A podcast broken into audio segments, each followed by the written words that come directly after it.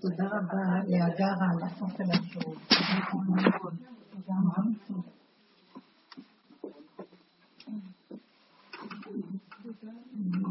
כן, השיעור שהשכינה שורה בו. המתיקות הנשים מתכנסות, אוכלות צדדים, מדברות.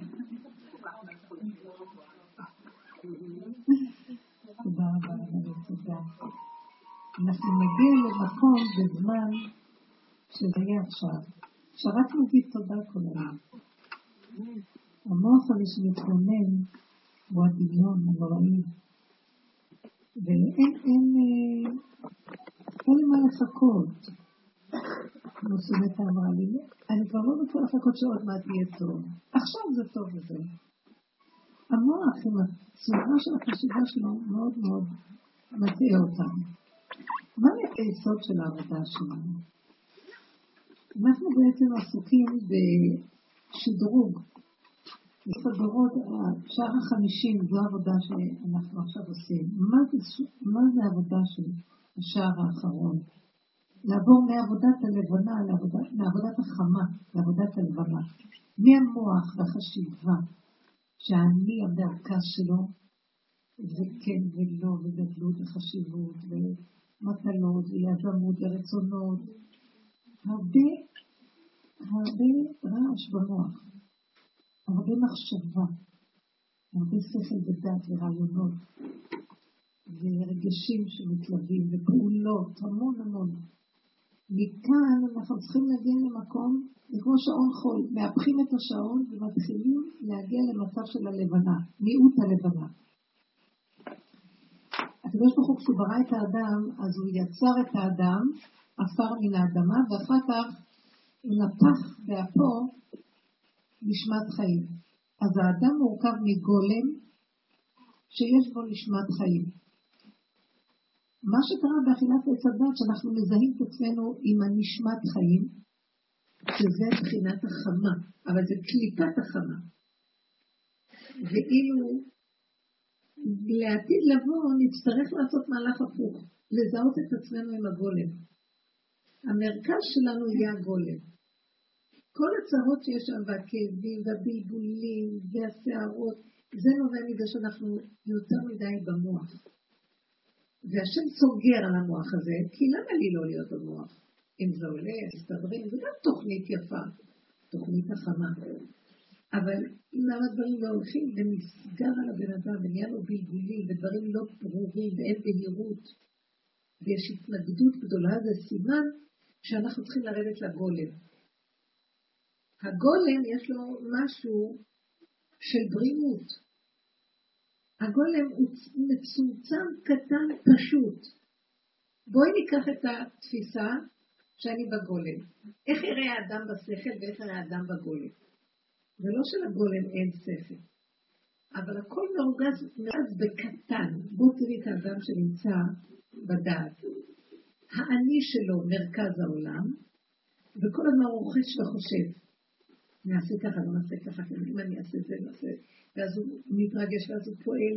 הוא המרכז והמוח שלו כל הזמן רוכש. והמחשבות. ואז הוא מאוד כאוב, כי לא, אז הוא כאוב, כי היה, לשיטתו צריך ללכת לו.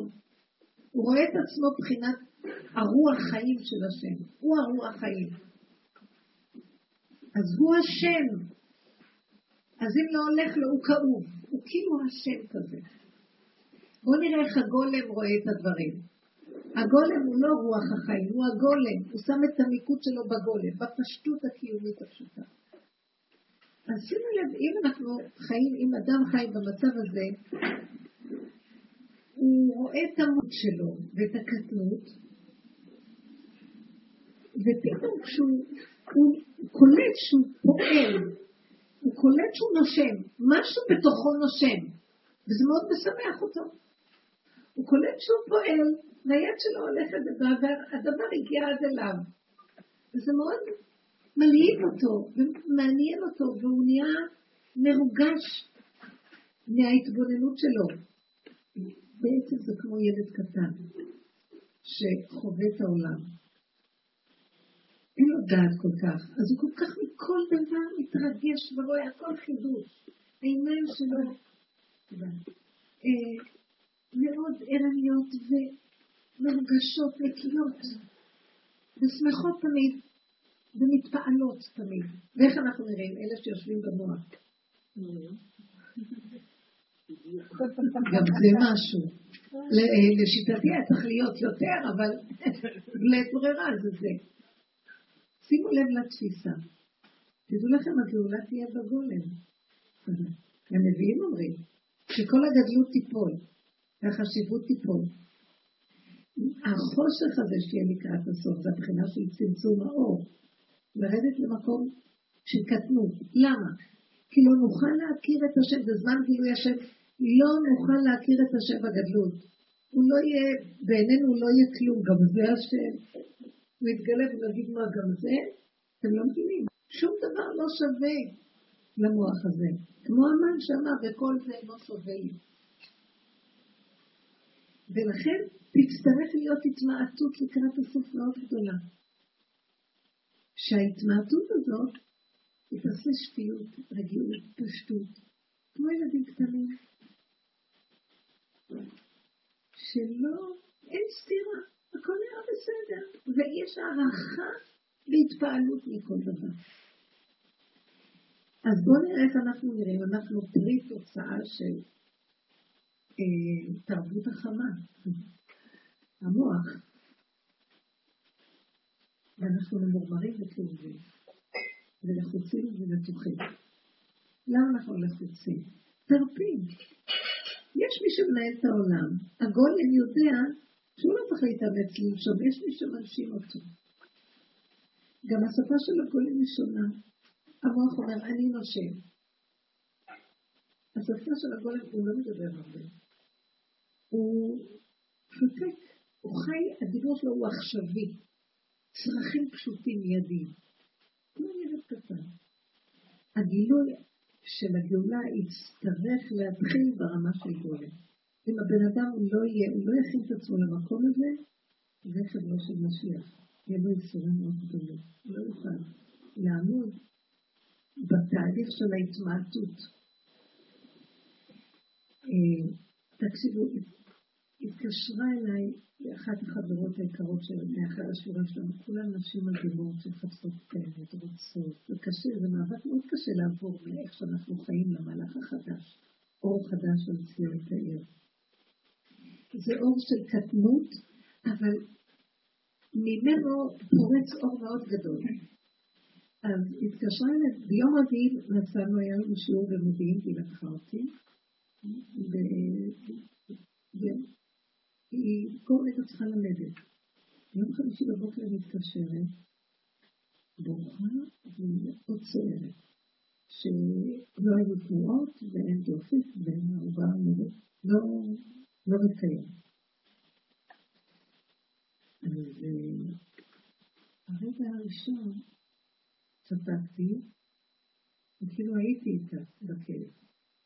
ואחרי רגע אמרתי לה, תראי, את יודעת שאם את לא תסגרי את המוח ותנתקי את מציאותך מהדבר הזה, אחי לגולם, את לא תחזיקי מעמד.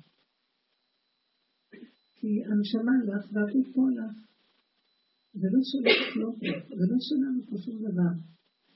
אם המוח פתוח ואומר, זה היה ההיריון שלי, ועכשיו זה קרה לי, האיסורים הם נוראים. אבל מאחר ואת יודעת כשהמוח סגור, המוח סגור פירושו של דבר נשאר גולם שנושם וצריך לעשות פעולות. כאן לדבר, אבל אמרתי לה, גם השם נתן לי להגיד לה, שבטוח לי שהיה איזה מין בעובר, ואת לא היית שורדת מצב שנולד תינוק עם כל המשפחה נהדרת.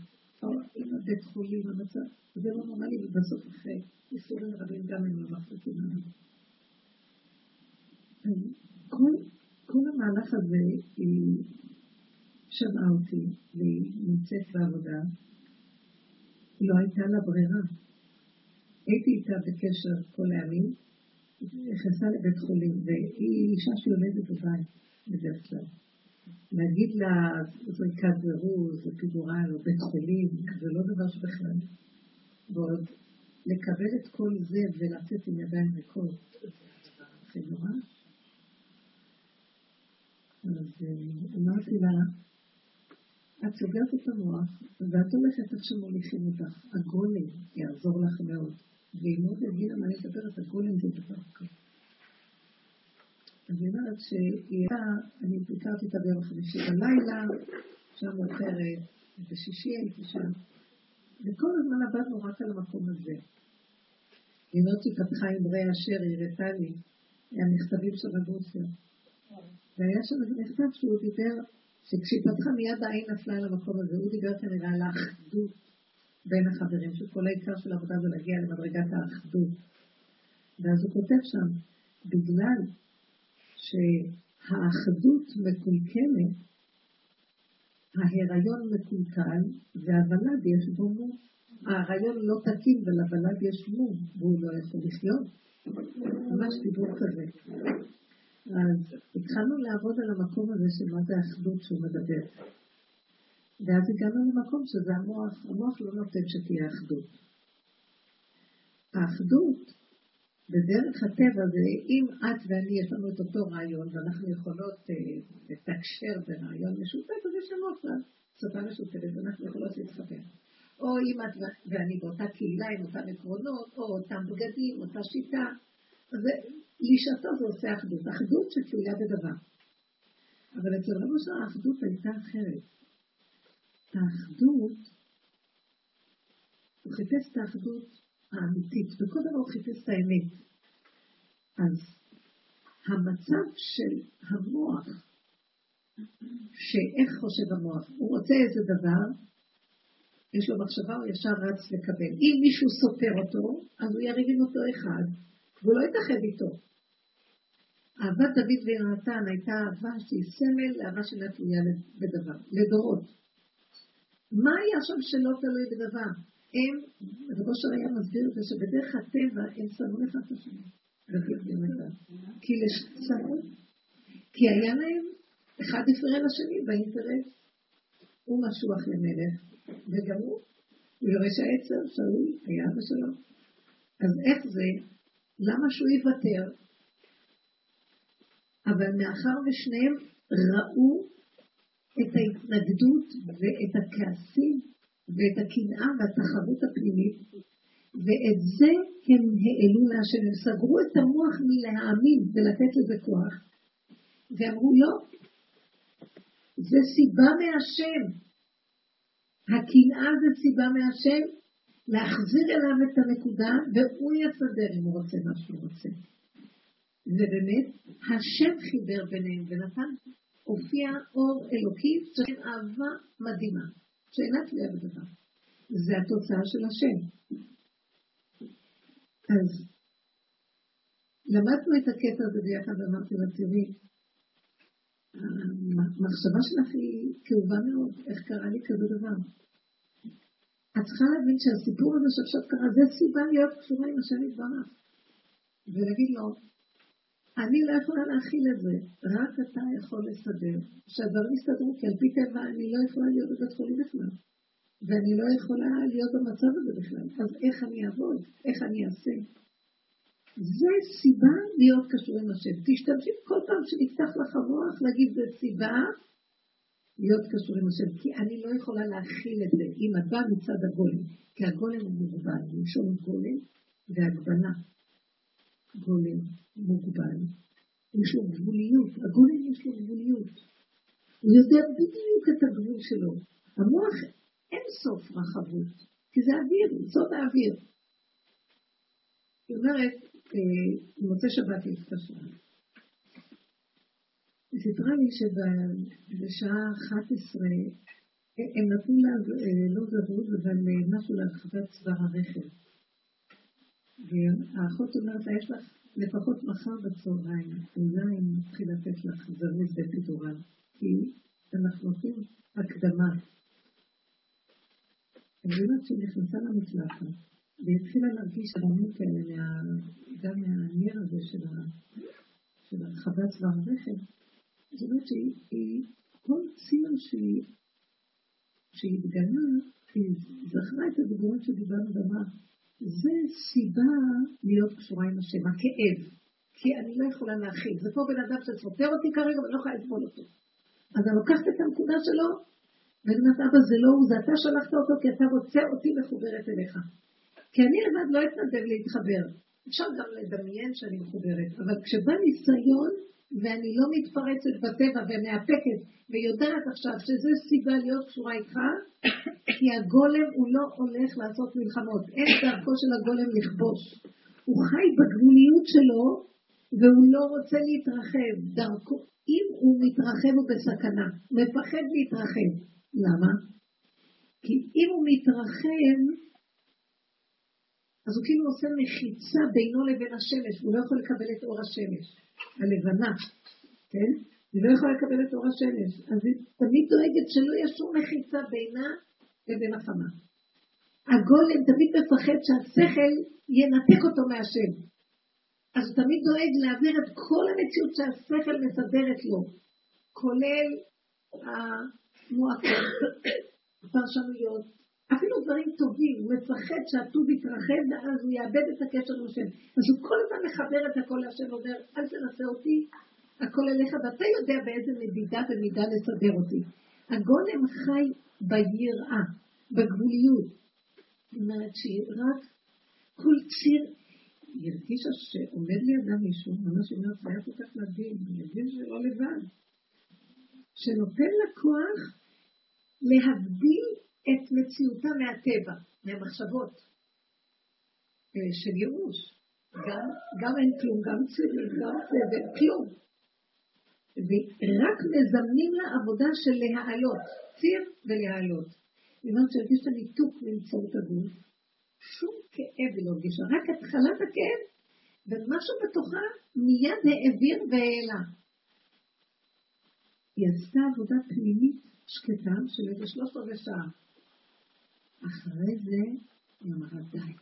היא אמרה לי שבזמן הזה שהיא עשתה את העבודה, היא הבינה שכשהיא עושה את העבודה ככה ומאפקת את השלילה, את הכאב, את הצער, השם מתגלה בעולם ועושה טוב לאנשים, מביא ברכה לעולם. אז היא פשוט הרגישה שזה עבודה שכל רגע שעושים אותה בכל צורה, היא עכשיו תיארה את המצב של הציר. ברגע שאנחנו מאפקות, הגולם מצמצם את עצמו מאפק, מעלה בחזרה. ולא לוקח כמו החמה, רץ לכבוש את העולם, מתווכח, מתנצח, מצטדק, מאשים, רב, כלום. הולך עם המקום הזה, מחזיר את זה לבורא עולם, נהיה ברכה, רווחה בעולם. שקט. אחרי שגם, והיא גם ידעה שהיא חייבת, הבן אדם יש לו בחירה בעולם. אם יש בחירה בעולם, עכשיו, ברמה של גולם, מהי בחירת הגולם? אם בחירת המוח זה לבחור את הטוב מן הרע, בבירור של הדת, מה אני אעשה? אני אעשה ככה ואעשה ככה. ובגלל זה יש לנו גם את של התורה לתת לנו מה לעשות. בגולם, הבחירה שלו זה, אני לא יכול כלום, אני מעלה את הכל אליך. אתה תתגלה ותשפיע עליי את המציאות שלך. המלאכת השם, כי הגולם מוגבל. זו הבחירה. והיא אמרה שהיא ראתה שני דברים, שבעבודה הזאת האדם מחויב לה, מחויב, כי זו הבחירה, אחרת אין מציאות אדם. זו הבחירה של הגולם. זה כבר לא הבחירה של המוח בין כן ללא, בין טוב לרע. והדבר השני שזה עושה אור בעולם. אנשים בחוץ מקבלים חיות בזכות מישהו שעושה עבודה כזאת. זה היה לה, אני אומרת שהיא קלטה את זה בבהירות מאוד גדולה. אחרי זה היא אמרה די. אחרי זה היא אמרה די. והלכה למיטה. די. עכשיו שיעשו איתי מה שהם רוצים. האחות הייתה בחדר הזה, אמרה לה, יש לך עוד הרבה זמן, לכי לבוא. אחרי רגע היא מסתובבת אליה, היא אומרת הראש בחוץ. בתוך שנייה הכל יצא. היא לא הרגישה כאב. אמרתי, פשוט, עמדתי לי באמת, והילדת הייתה בשוק. בחיים כמעט לא קרה כזה דבר, אין. הם עוד מתכננים שצבא הרחם יתרחב. לא זהות, לא אפידורה, לא שום דבר, אוכל כלום. היא הסתכלה עליה ואמרה, את מבינה שזה לא טבע מה שקורה פה? אז אה, הרופא בדיוק נכנס, שהסתכל עליה, חשב שמשהו משובח, אבל הוא אמר, זה לא טבע. אני מסתכלת על התמונה הזאת שדיברנו עכשיו, ואומרת, אם היינו יודעים לעבוד עם הגולם, ולא עם המוח, אם אתם רואים כל רגע את השם לידכם, וכל רגע הוא עושה לנו לשון אחר, זה הגילוי שלו. הוא מתגלה ברמה הזאת. אנחנו הולכים לעשות, המוח מבלבל אותנו מאוד. שיטת החשיבה, שיטת הקיום שלנו בעולם, לפי שיטת החברה ואיך שאנחנו, זה לא קל. אבל אה, היצורים מאוד גדולים והכלים גדולים. כמעט אף אחד לא מונח במקום שלו, כל אחד מבולבל, כן ולא, ולמה, וכמה, ואולי, וכולנו, המוח, אתם יודעים מה עושה לנו? אנחנו חיים בדיעבד, כאילו עוד רגע הולך להיות טוב, אז בואו נסבול קצת עוד רגע, ככה נגמר בחיים. ואף פעם אין לנו כלום. לא, לא תופסים אף פעם כלום. כי תמיד נראה לנו זמני הכל ועוד רגע יותר טוב. וזה ההטעיה הכי גדולה. כי אף פעם לא יהיה יותר מזה, כי זה השיטה בעצמה, זה גוף השיטת החשיבה. ואיך אנחנו יורדים למצב הזה של ההתמעטות? אני רוצה שניתן דוגמאות. הכלל הוא שהשם לעולם נותן לנו סיבות, תמיד הוא ייתן לנו סיבה כדי להביא אותנו למקום הזה, אבל אנחנו לא מייחסים חשיבות לסיבות ולא קוראים את המטה נכון. עבודת הגולם, אם היינו מצומצמים במוח ויורדים יותר למטה בפשטות העכשווית ההווייתית, לא המחשבה, את ההווה, היינו רואים סיבות. היה לה ברור שהציר זה סיבה להתחבר עם השם. היה ברור שעכשיו הכעס הזה שיש לי על האדם השני זה לא כעס על השני, זה כעס שיושב בתוכי. השני שהרגע נכנס ומרגיז אותי, זה רק סיבה מהשם לעורר לי, ואז העבודה שלי להחזיר את זה אליו. אם היינו עובדים ככה, היינו רואים גילוי השם בכל דבר. אתם מבינות את המהלך שאני מדברת עליו. והפחד הכי גדול של הגולם זה שמא הוא ילך עם יוזמתיות. עם מחשבה עצמאית, עם ישות מצד עצמו. וזה בדיוק הפוך ממה שאנחנו עושים. כל המהלך שלנו כזה בעולם. נורא קשה לתרגם את זה. אבל השם הרחמן ועוזר לנו כי הוא מכווץ אותנו ומפצל אותנו ומביא אותנו למצבים שהתעייפנו ואין לנו כוח להביא עם העולם כבר. ושמתם לב שיש מהלך כזה של עייפות ואין לנו כוח יותר לא להתווכח, לא כלום, רק מה יש עוד מרירות. שהיא דמיונית לגמרי. כאילו של מה להתמרמר. ועם אלה מחפשים. כי זה חלק מהסיפוק והריגוש שלו, ממה הוא יחיה, מההתלוננות התמידית ומהמסכנות.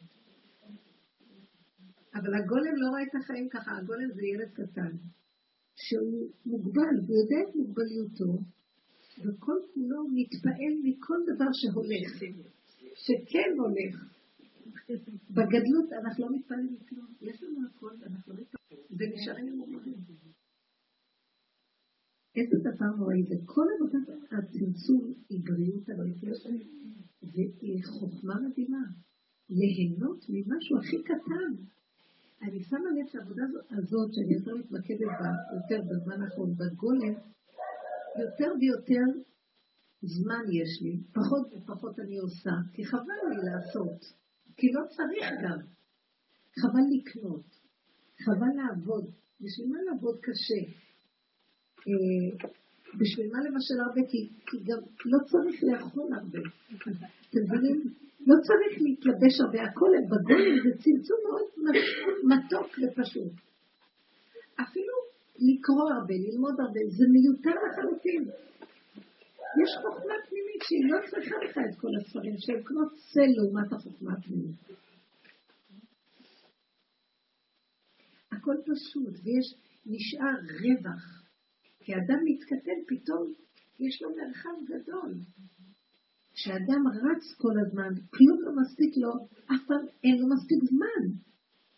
ופתאום נהיה משהו אחר, יש זמן, ויש הרבה אוכל, ויש מה ללבוש. ולא גרוע בכלל, והכל בסדר. תפיסה אחרת והפוכה. זה נקרא גאולה. על זה הרמב"ם אומר, אין הבדל בין ימות המשיח לעולם הזה. רק שיעבוד מלכויות. השיעבוד של הדמיונות. אבל אין הבדל. אנחנו עובדים מאוד קשה, שמתם לב? בשביל מה אנחנו עובדים כל כך קשה? למה צריכים להכין כל כך הרבה מאכלים? ולמה צריכים כל כך הרבה מלבושים? ולמה צריכים כל כך הרבה פעולות? אם תתחילי לצמצם פנימה, תראי שהרבה דברים את לא צריכה, גם בתור אימא לילדים, כן, לא צריך. הרבה פעולות לא הכרחיות בכלל. זה משהו תקוע במוח שחייבים וחייבים וחייבים וחייבים וחייבים, דמיון השלמות.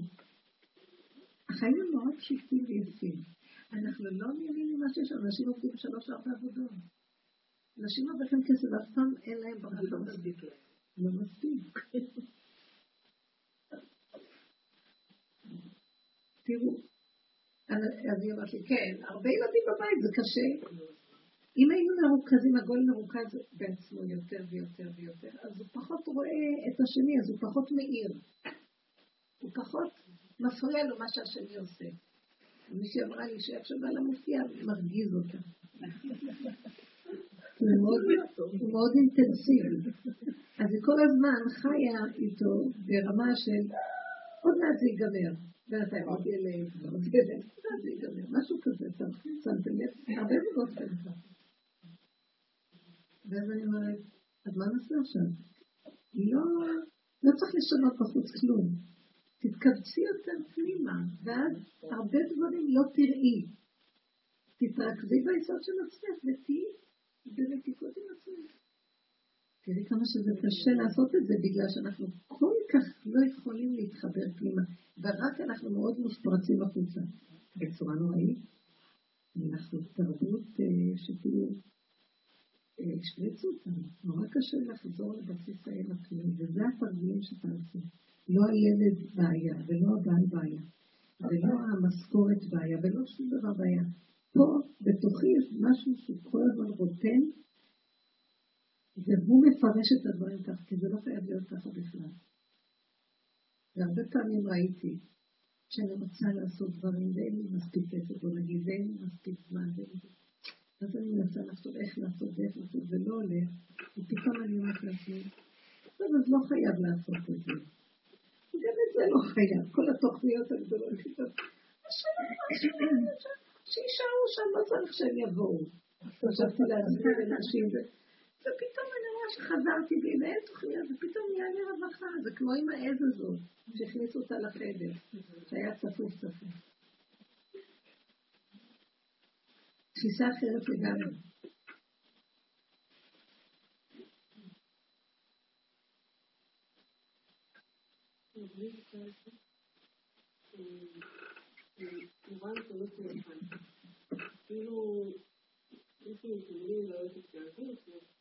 כאילו משהו בעבודה שם, כאילו מאוד דורש להגיד כל דבר.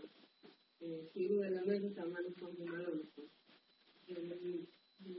ואני לוקחת איתי מהשיעורים שלא להגיד לכל דבר בחוץ. אני אומרת, אני לא אגיד בזמן...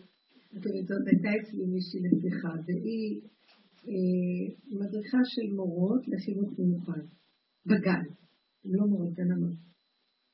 אז היא, יש לה קבוצות, היא עובדת, אז כשהיא באה לגן, היא שמה לב, היא אומרת ש... בנות מאוד מאוד אוהבות את העבודה, ומאוד חברות טובות. לראות, אני נכנסת ונורא מצחיק. אה, הן הרבה מנתחות את המצב של הילדים, שביניהן מגדירות, מחפשות את הבעיה, מגדירות אותה, מסגרות, וכל הזמן, כל תנועה של ילד, כל זה, הן מדברות הרבה ביניהן. אז אמרת לי, אבל זה כל כך מצחיק, קלטתי את זה, מתחילה להתבונן דרך השיעור, אני אומרת, אבל אנחנו באנו לטפל בילדים, אנחנו מוצאות את עצמנו מאוד חברות טובות, וכל הזמן מגדירות, ו... ומאבחנות, ובינינו, אנחנו בעצם, בינינו עובדות. והילדים, אנחנו רק מתבוננים ומדווחים ואומרים ובסדר. ויש בינינו אינטראקציה נהדרת, וכולנו מאוד אהבות את מקום העבודה, ואחת אוהבת את השנייה. אבל בסופו של דבר אני פתאום רואה, והיא אומרת, ואני מלמדת את המקום.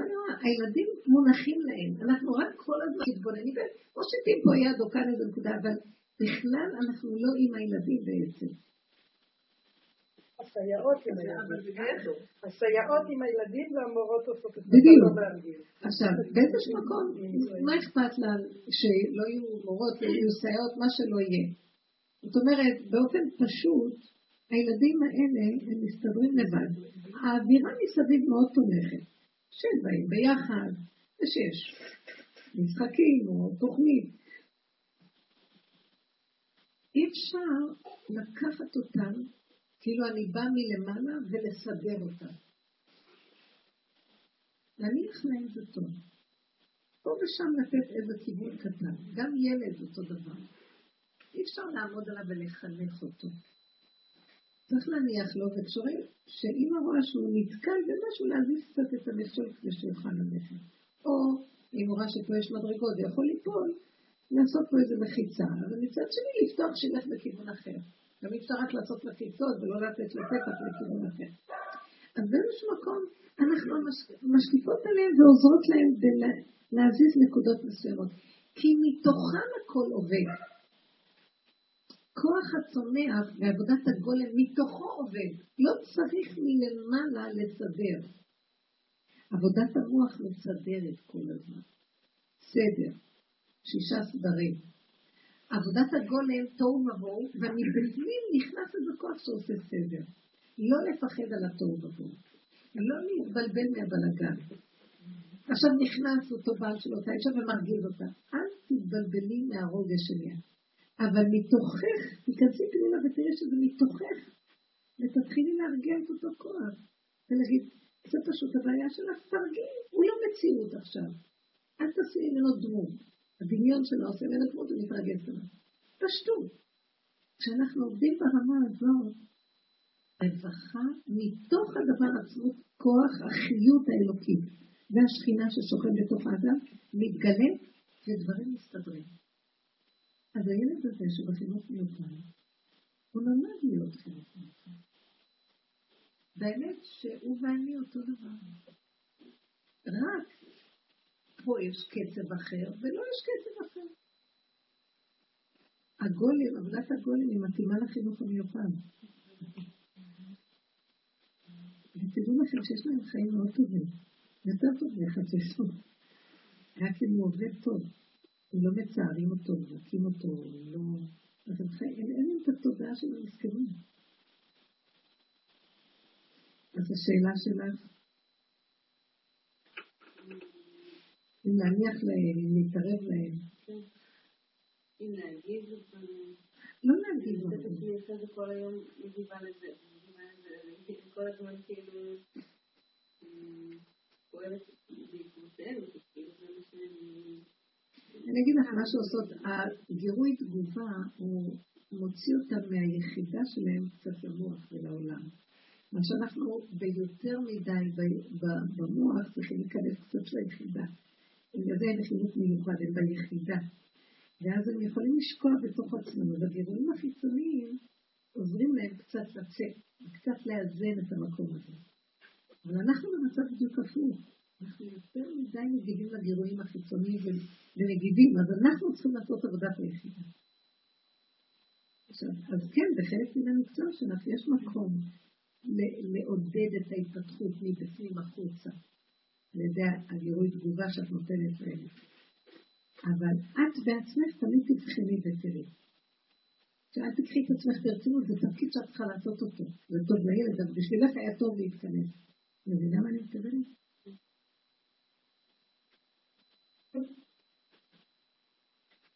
עבודת הגולם היא מביאה רגיעות הנפש.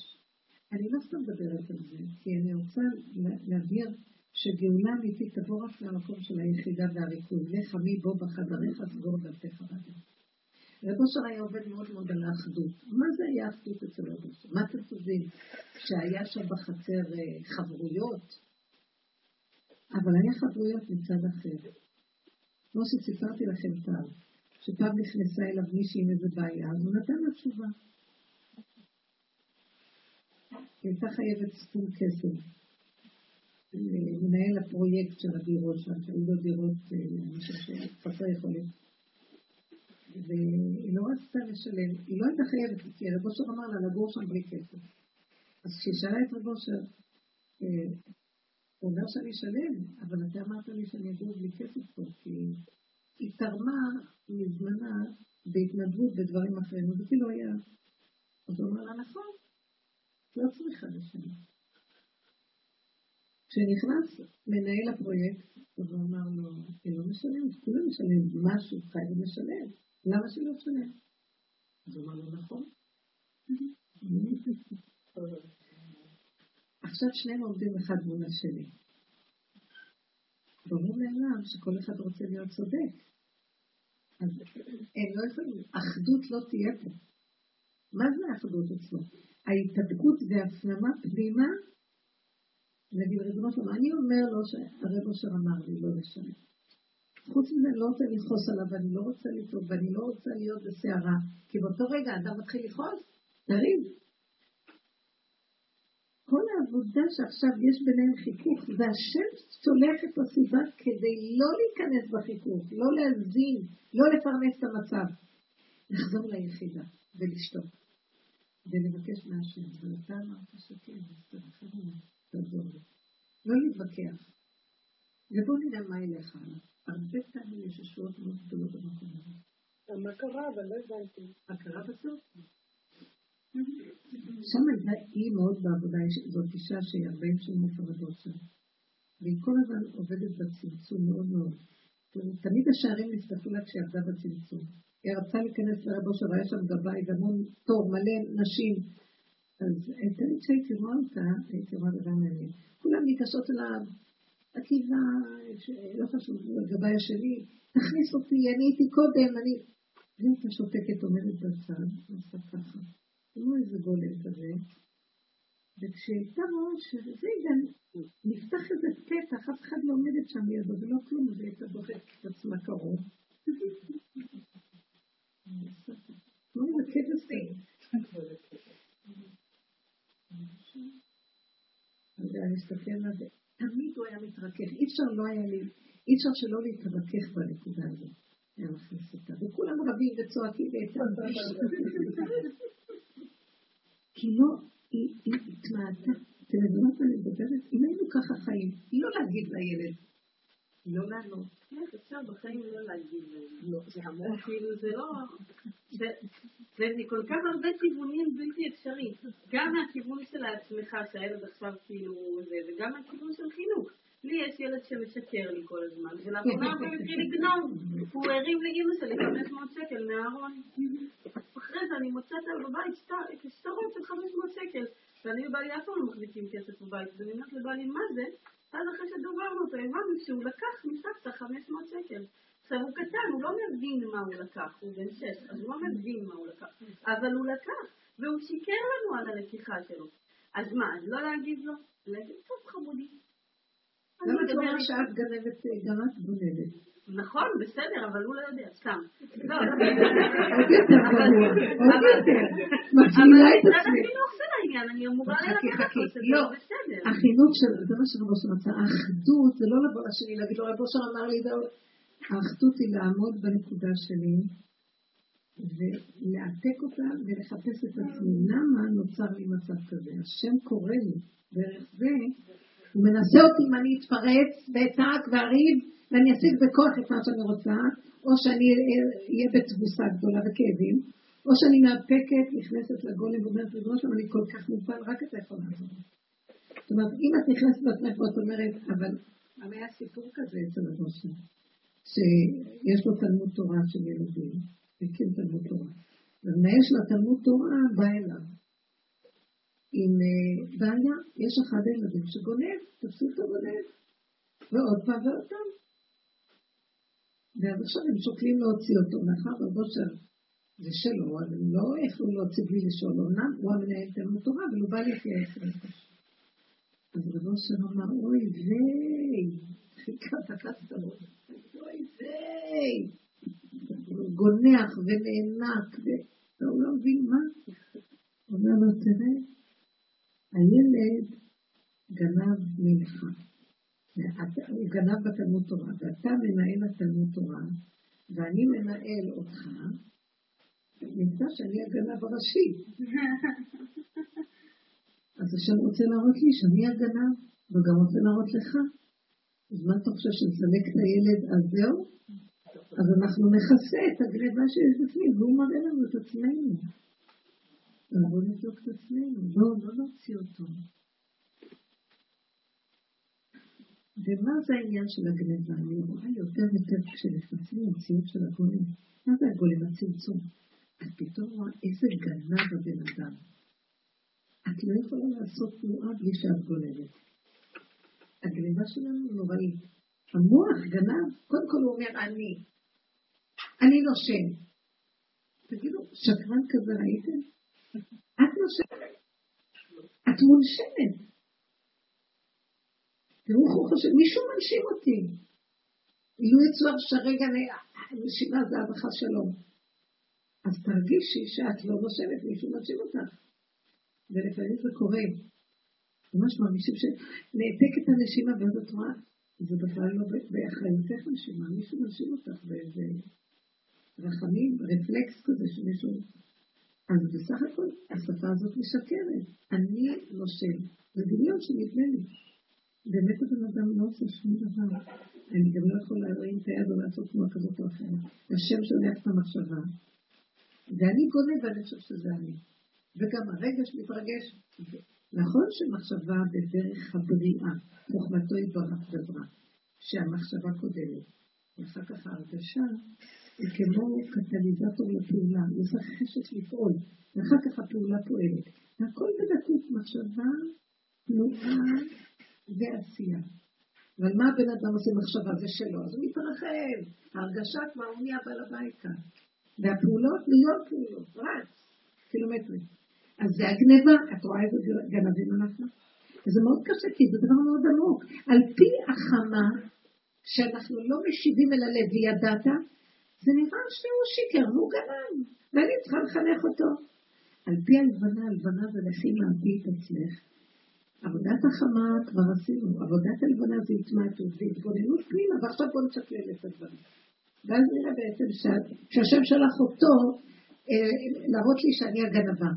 ומזה אני מגיעה לאחדות. איך? כשאני מעלה את זה להשם, אני לא יכולה לצעוק על הילד ולשנוא אותו, אבל אני מבקשת משהו שתעזור לי, שיהיה לי רחמים פה, כי הילד פשוט לוקח ממני. הוא בסך הכל מראה לי את מציאותי. נכון שאם היינו נעצרים ומתבוננים כל הזמן על המקום הזה ומחפשים רק את עצמנו ולא מתעסקים עם השני, השם היה גם מספק שיהיה לך גם מילה שתשב על ליבו של השני, ויהיה סייפה שנייה עצומה, והילד הזה יפסיק לבנות. כי את נגעת בשורש. אז העולם של, של המוח מנותק מהשורש. הוא לא מבין שורשים בכלל. שטחיות, גירוי תגובה. וכל העניין של הדת חייבת להיכנס למציאות של השווה אל הלב והתמעטות, אז יש הפסקה, את לא יכולה מיד להגיד לילד. אמנם כשאנחנו עובדים ככה, לאט לאט זה נהיה, אנחנו מיומנים, אז לא לוקח הרבה זמן. אני יכולה לראות את עצמי ולהגיד, אבל אני הגנבת הכי גדולה. בכל אופן, מס שפתיים, אני צריכה להגיד לילד משהו. ובצורה עדינה. ואני גם יכולה, תוך כדי שאני אומרת לו, אני אומרת לו, את יודעת שאת אותו דבר. ורק אתה שיכול לרחם עלינו, כי תעזור לנו. כי ברגע שאכלנו מעץ הדת, הלך עלינו ואנחנו לא יכולים אחרת. זו חשיבה פנימית אמיתית. זו עבודה עצמית. זו עבודת שורש וזו עבודת הגולם. אם אנחנו לא נגיע למקום הזה, לא יכולה להתגלות השתילה. היא תתגלה, אבל אנחנו נהיה מחוץ לתמונה. כי חייבים להפנים, חייבים להיכנס פנימה. זה מדרגת הלבנה.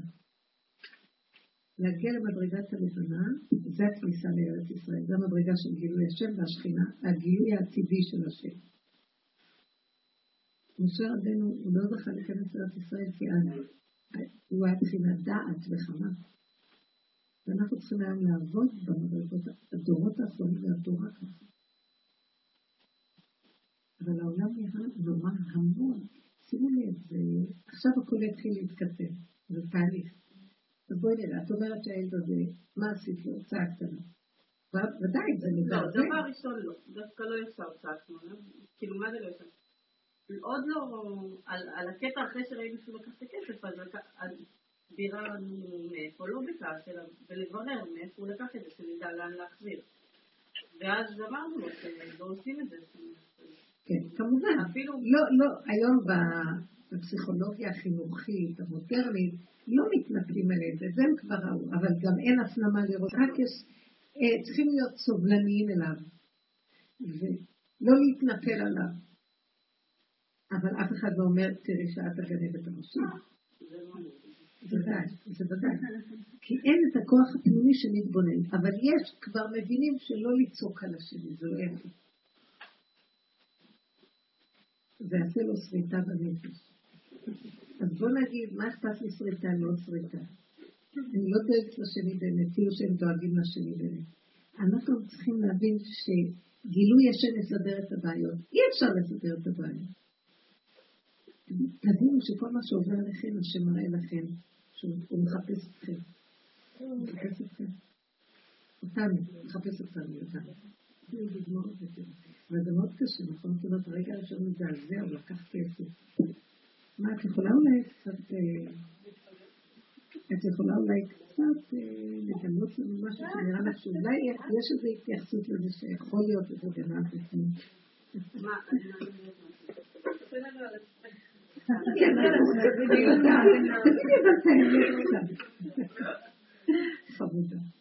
אני לא זה, לא חשבתי על זה, כאילו לא, לא... לי יצאה דוגמה פתאום תוך כדי הדיבורים שלכם. מסוק חילוץ. בזמן האחרון הבן הקטן שלי, בן שלוש, בורח ממני. כל מקום שאנחנו הולכים, זה לא שהוא בורח ממני, אנחנו הולכים לגן משחקים והוא נורא מעוצב ועונה על מתקנים ומשחק ואני מתייחסת אליו והכל סבבה ופתאום הוא מתרחק ואני קוראת לו לחזור, הוא מוצא איזה משהו שמעסיק אותו, כן נמלים, לא יודעת מה. ולאט לאט הוא מתרחק יותר ויותר ואז אני הולכת ואני אומרת לו בוא אנחנו עכשיו ליד המתקנים ואני מחזירה אותו ואני נותנת לו צ'אנסים והוא פשוט אה, לא שם עליי ורץ רחוק ובורח ואני שמה לב שזה הפך להיות ממש אה, כזה שחוזר על עצמו. ופתאום אני אומרת וואי זה ממש אה, אני רואה את עצמי איך אני בורחת מאבא שלי אני מרגישה שאני בתקופה כזאת ש... של בריחה והוא נותן לי כל כך הרבה הזדמנויות כן. כל כך הרבה הזדמנויות ועוד צ'אנס לקרב אותי ועוד צ'אנס ופה ניסיון ושם ניסיון וחזרתי היום לגן משחקים אחרי שהוא ככה ברח והמכונת כביסה התקלקלה וכל הרצפה הייתה מהמים ומלא סיבות, מלא סיבות להתקרב אליו ולהעלות אליו את הדברים ואני בורחת. יפה, מאוד יפה. הנה, אתם רואים דבר קטן, התבוננות כזאת, אז את אומרת לי, נכון, מה אני ארוץ אחרי צעק לך? הרבה פעמים כשאנחנו עובדים ככה, הילד מתחיל להתקרב בחברה, כי תפסת את הנקודה. וזה היה הסיבה שהקדוש ברוך הוא, הילד רץ מעצמו, מישהו מניע אותו. אף אחד לא עושה כלום מצד עצמו. מאוד יפה להתחיל לראות איך שהחיים נראים ככה. תנו דוגמאות שונות.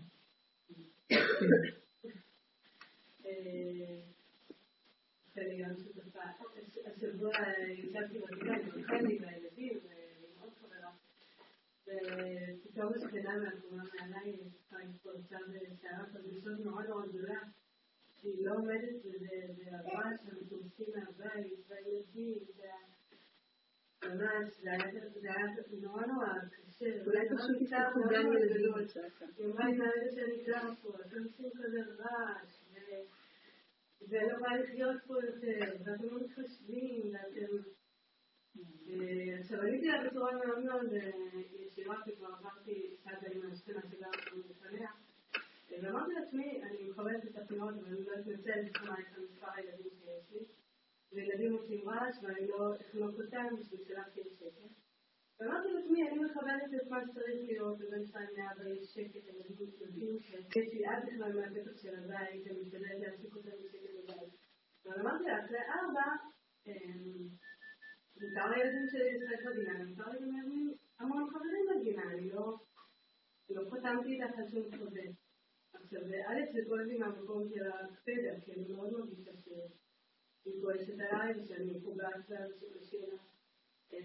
מצד שני, אני באמת חווה את הקושי הזה שכל הזמן אומרת, אנחנו עושים הרבה רעש ולא עושים הרבה רעש. המכונה שלי מפריעה לה, הרדיו שלי מפריע. כל היום זה מעסיק אותי, אני חולמת את זה ככה. חלמתי שהגיעה שכנה חדשה ממול, והיא אומרת לי, דיברתי עם שכנה עלייך, סיפרה לי ואני רואה שזה לא מרצה לי, אני אומרת, גם דלת כזה, נורא מצער אותי שבן אדם כועס עליי, כי חוץ מזה שאתה באמת ביחסים משפחה שקטה, אבל ילדים זה ילדים, אני לא יכולה להגיד להם כל היום. וחוץ מזה שאני באמת צריכה כל היום להעסיק אותי. כל אותי. אני מורידה תריסים, פותחת תריסים, אני אומרת, בסדר גמור. זה כבר באמת באמת, כי אני מבינה, אנחנו בבית משותף, והיא שומעת אותי כמו שאני שומעת אותה, אבל אנחנו קצת יותר מפרשות. היא הגיעה לציין שהיא הייתה בבית, וחזרתי על השקט, אבל אני לא יכולה לספק לה את השקט הזה, זה החיים שלי, של המשפחה שלי. לא, הנה, אתם רואות, תסתכלי על עצמך איך את מבולבלת ממנה. היא פשוט, מה שהיא עשתה, היא עוררה אותך להתגונן על הסערה שלכם. כן? אז במקום לקחת את ההתבוננות פנימה, את מפחדת ממנה. היא רק הייתה המקל, אז המקל הזה מפחיד אותך, אבל תסתכלי לאן המקל, מה רוצה להראות לך? אני לא יודעת, את צריכה להתבונן ולראות. ויש, יכול להיות שהיא אומרת יש הרבה רעש, יכול להיות שבתוך הנפש שלנו יש הרבה מאוד רעש, אנחנו מאוד מרעישים כל הזמן. זהו, אמרתי, אצלי גם השכנה כזאת פה בקומה הזאת. אומרת, מה זה כל הילדים האלה? תהיו בשקט. בדיוק, בתוך אותה אחת נמצאת אצלי. הרעש הזה שהיא כל היום סוערת, זה בדיוק מה שאני... עובדה שכשהיא אמרה לך, את סערת על זה עליה, במקום להתבונן על הנקודה, אז כבר עשיתי ממנה בעיה. אז כל הזמן אני רק הולך ועושה בעיות מהעולם. אז יש לי בעיה מזה, ובעיה מההוא שאני מפחד ממנו, ובעיה מהשכנה, ובעיה מהבעל שמרגיז אותי שהוא רק נכנס, ובעיה מהילד ש... אז אני מלאה דמויות, ומלאה מאוימויות ופחדים. יש רעש, אין שקט, אין רגיעות. תמיד אפשר לסבול את המחשבה שאני לא בסדר, מישהו אמר עליי שאני לא בסדר? כי האני, האני זה החמה, אני. הוא לא מעוניין לעשות עבודת הלבנה, והלבנה אומרת, מי זה אני בכלל? היא עכשיו הייתה רק סיבה שאני אראה, נכון, אני סוערת, כן? העובדה היא באותו רגע שאת מתארת שאת לא יכולה לישון כי את חולמת ואת חולמת שהשכנה כבר שנייה, שלישית כבר לא. זה מראה את הסערה שהיא מדברת עליה. מבינה? אין שקט. אתם מבינים מה זה? היא לא שקטת לנו, זה רוכש, רוכש, רוכש. והרעש החיצוני של הילדים מראה את הרעש הפנימי שיש בתוכנו. כל הזמן יש רעשים בפנים. אין שקט, אין איזון, אז צריך לעבוד. מה לעבוד?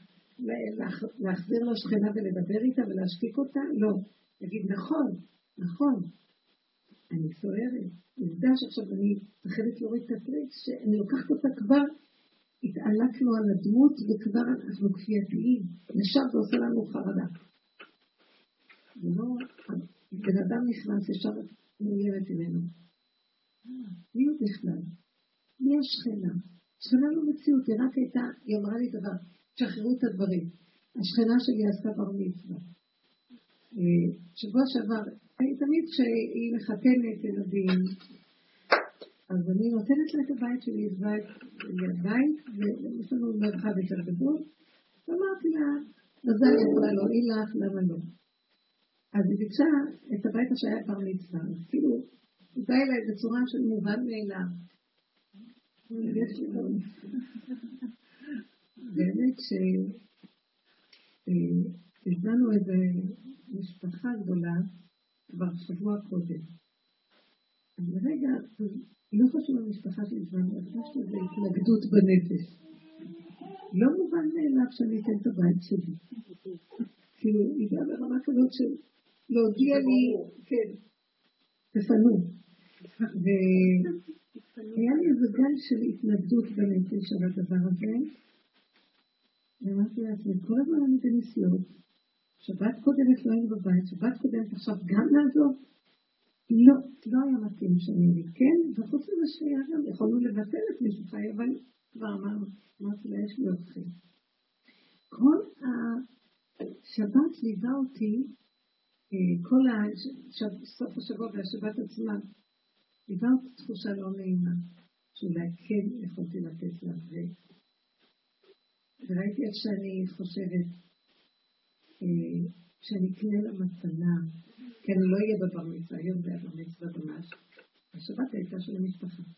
ושאני אקנה לה משהו, ושאני אכנס את זה. טוב, כתבתי את עצמי מפגר. לא, אני אמרתי לה, תגידי, מה את עושה ממנה? דבר כל כך פשוט. לא. עכשיו זה לא מסתדר. לא, לא חתמנו חוזה, אני מתרצה לך בשמחה. כרגע לא. נקודה, שלום. אני עדיין אוהבת אותה, שכנה נחמדה. למה אני חוששת שאת כבר לא תאהבי אותי, או ש... בייחוד שבא לי כל השבת, אבל אז תיכנסי לה להגיד לה מזל טוב, תיכנסי להגיד מזל טוב, כי את לא תהיי דבר מזל, תיכנסי להגיד ומשהו בתוכי, אני לא רוצה להיכנס לזה דבר. מלא אורחים, מלא אנשים שם, כל הזמן מסתובבת, אין לי כוח להיכנס לקלחות של האנשים אחרים, זה לא פשוט. אז אמרתי, לא אמרתי לו, אני לא אלך, לא אמרתי לו את זה בצורה כזאת, אבל התחמקתי ולא הלכתי. אז מצאתי את עצמי עושה חשבונות רבים. עד שאמרתי, מספיק. את לא יכולה ללכת לבר את לא יכולה לתת את הדירה, ואת יכולה לחייך אליה כשאת יכולה, וכשהיא צריכה משהו ואת יכולה תתני לה, וזה בסדר. אבל את לא יכולה לעשות ממנה סיפור ולהיות מאוימת מזה, משהו בנפש שלי מאוים. לא היא מאיימת עליי, בתוכי יש כוח שמאיים עליי. כי אני רוצה למצוא חן, ואני רוצה לרצות, ואני רוצה חשבונות רבים. מי בכלל? היא שכנה, היא סיבה של בורא עולם. לא משנה מזלזלת בבני אדם. עשינו מהם דמויות, פסלים, אלילות. היא סיבה. סיבה. עכשיו הייתה סיבה להראות לי מהשם יתברך, לא לעשות חשבונות רבים. גולם, צמצום, הגולם הוא אמיתי, הוא פשוט, הוא ישר. ככה וזהו, לא יסתדר. בא מוח בחשבונות רבים. אז היא רק סיבה לעזור לי לחזור לישרות ולרומם את הנקודה שלי ולהגיד, זה מה שיכולתי יותר, מה זה קשור אליה? ניסית אותי ותניסהו בבשר ובמריבה. אתה ניסית אותי לראות אם אני אלך להתבלבל ולהיכנס לתוך החברות רבים, או אני אכנס לגולם הפשוט ולהגיד, למה אני עושה לך חשבונות בכלל? ולאף אדם. אפילו לא לבעל ולא לילדים לאף אחד. נקודת האמת שלך, הגולם הוא שייך עם האמת. נקודת האמת יודעת את האמת. נקודה שלום. לא מה היא תחשוב, לא תחשוב, לא נעים, כן נעים, אבל את לא תהיי וכן תהיי, וכל החשבונות רבים. אין לי כל, כל התרבות שלנו בנויה מאירועים כאלה, ממציאויות כאלה, של חשבונות רבים. הצורה ש...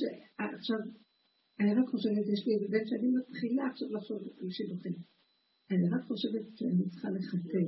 אני, תראו את השפה, אני מחתנת. אנחנו, אני מחתן. תגידו לזה לעמוד וללחוץ את זה. אני לא יכולה... אני פשוט לא יכולה לעמוד במקום הזה יותר. למה צריכים שיבואו כל כך הרבה אנשים גם אני לא מבינה? שיבואו כמה חברות טובות שאני אוהבת אותה וכיף לי איתה ושנאכל. תמיד באירועים של רבו שם היו כל מיני קבצנים בעיר. והיו האנשים החשובים. אז אני הייתי תמיד נהנית מהקבצנים. הם לא עושים חשבון כאילו, ישר עטים על השולחנות. היה להם שולחן שלהם. אוכלים, נהנים, ממלאים את התיקים. ושמחים. ואנשים, והתורה את החשובים באים מדברים המון. ומחייכים, ומדברים, ומתים קצת לאכול משהו, אבל לא נעים. ולכל מה שמישהי מפסידה, אז עוד פעם מדברים. אני אומרת, כל כך פשוטים, איזה כיף. משהו, ושמחים, באים, אוכלים, לוקחים והולכים. ממלאים להם שיהיה להם ארוחת ערב גם למחר. פשטות בלי חשבונות רבים. התרבות הזאת נטישה ומעניינת, בסופו של דבר. וככה יצאתי מהבית, חשבתי, היום אני אכנס אליה, אני אביא לה משהו, לא, אמרתי לה, לא, שום דבר. לא צריך להגיד את המזל טוב, יראה אותי יום יום, זה טוב, היא יודעת שזה. לא, אבל אנחנו, יש כללים, הכל כללים, הכל מאוד כללי. ומעייף, תראה, זה נחמד להגיד למישהו, תגידי, מישהי אמרה לי, כן, למה אנשים באים לשמח אותך? את צריכה להגיד להם יפה, ולהאיר להם פנים. הם באו ממרחק בשבילך, ואת צריכה להאיר להם פנים, ולשמח אותם גם, כי באו לשמח אותך, מה רע בזה? אז אמרתי לה, למה הם צריכים לבוא ממרחק כזה גדול לשמח אותי? מי אמר להם? עכשיו אני צריכה לעזור לעצמי לשמח אותם, כי הם באו לשמח אותי, אז אני צריכה לשמח אותם. ואף אחד לא רוצה לשמח אף אחד בעצם. יש איזה משהו בזה, המחויבות הזאת שהמוח מכתיב לנו. ובאמת, למה שזה לא יהיה פשוט? שכולנו נשב ונהנה, וההנאה של אחד ליד השני בעצמה משמחת. צריכים להביא אנשים לרחוק רחוק שיסמכו אותי, ואז אני מחויבת, גם לא נעים לשמח אותם. שמתם לב את המלאכות של הפשטות הקיומית, הקטנה והקרובה אלינו, כי קרוב אליך הדבר מאוד, זה כאילו שתהיה פשוט. כמה כוחות אנחנו מאבדים? לא חכה לנו כל החיים. פעם היו עושים חתונות קטנות כאלה בשכונה. כן. לא היה את כל הדברים האלה. גם כמה עובדים קשה בשביל לשלם את כל זה. ובשביל מה? לרצות, שאלה באים לרצות את אלה, ובאים, והיינו לא, אצלנו, לא יודעת מה, ייתנו את זה, והכל, יש הרבה דברים טובים, אבל אפשר מיד בצמצום. לא אכפת אם יש כסף ושמישהו יכול לעשות חתונה גדולה, אדרבה, אבל שזה לא יהיה בנאומצות, ושזה יהיה בקטנות, בנפש, שבנפש יהיה רגיעות ומתיקות. ולא נעבוד קשה. אני לא רוצה לעבוד יותר קשה בכלל מכלום, זה שקר. השם ברא את האדם שיהנה מעולמו, בחינה של שבת. מספיק עם העמל והיגיעה שהם חשבונות רבים בעצם, זה לא עמל ויגיעה הכרחית בכלל. אם היינו חיים שמסתובבים את כל המציאויות, משתמשים בהן כסיבות להתקשר להשם, כמו עם הלידנות שסיפרתם, השם היה מסדר הכל בקלות ובפשטות. אבל אנחנו הסתבכנו מאוד. כן. אני כבר מזדהה עם הסיפור הזה של החתונה, היה לנו במיסה, ואני חושבת על כל הטהרם הזה. ובגלל האלה, זה לא יש לי משהו בבית, אז הוא אמר, אבל לא, אני פחות מחיבה גדול. אז כבר לא, הבנתי שאין לי ברירה, שאני חייבת לעשות את כל הגיבנת הזאת, זה פשוט נבצע, אין לי מלאת חלב עד הסוף, או אחד גדול. אבל מה נעשה? זה כאילו חוקים שאתה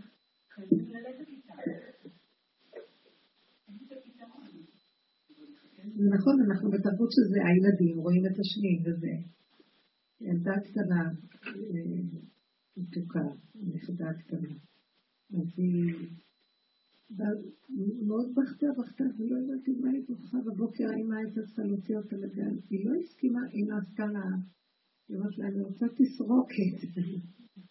אז היא הבינה שיש כנראה איזה מסיבה בגן, ושהבנות דיברו על כך, ילדות קטנות שכל אחת תסדר, יהיה תמונה כיתתית, ואז כולן צריכות לה, אז כל אחת אמרה שהיא תבוא עם איזה תסרוקת. ואז האמא אמרה לה, הנה קוקו, אצל הקוקה נכנס. לא, היא רוצה תסרוקת, אפילו לא יודעת מה זה. וראיתי שהיא בכתה בכי תמורים, כי כולם יצאו תסרוקת, והיא גם רוצה תסרוקת. והיינו סידרה לה משהו נחמד, אבל זה לא היה לשיטתה. ראיתי איך אמרו, ואז הסתכלתי עליה, ראיתי איזה סבל היה לה. כי רצתה איזה... טוב, וככה אנחנו, בקטנות אני רואה, בקטן אני רואה מולי את עצמי. שאם משהו לא מסתדר לי, כי אני כמו כולם רוצה. לא כמו כולם. אז זה כמו החינוך מיוחד, הוא לא מצטער מכלום, כי הוא חי בתוך עצמו, אבל... לא יודע שהוא חינוך מיוחד. לא יודע. אנחנו צריכים לדעת ולבחור להיות במקום הזה.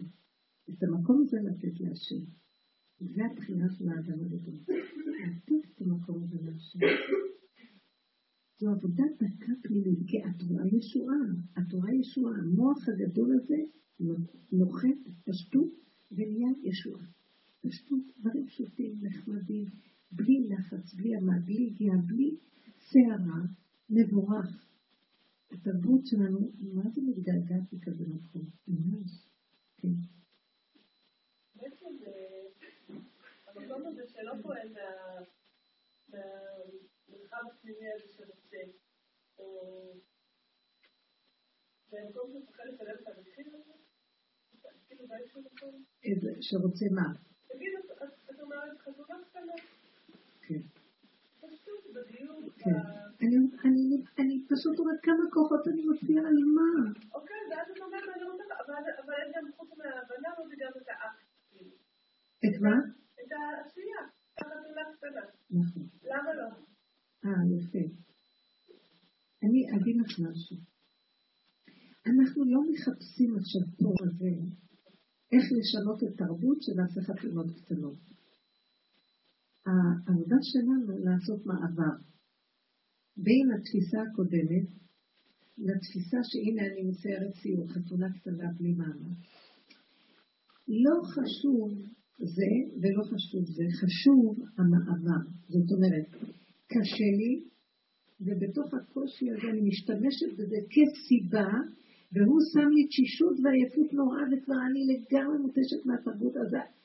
המצב הזה והמצב הפנימי שלי, ההתנגדות ביניהם מכריחה אותי לחבר את זה לבורא עולם.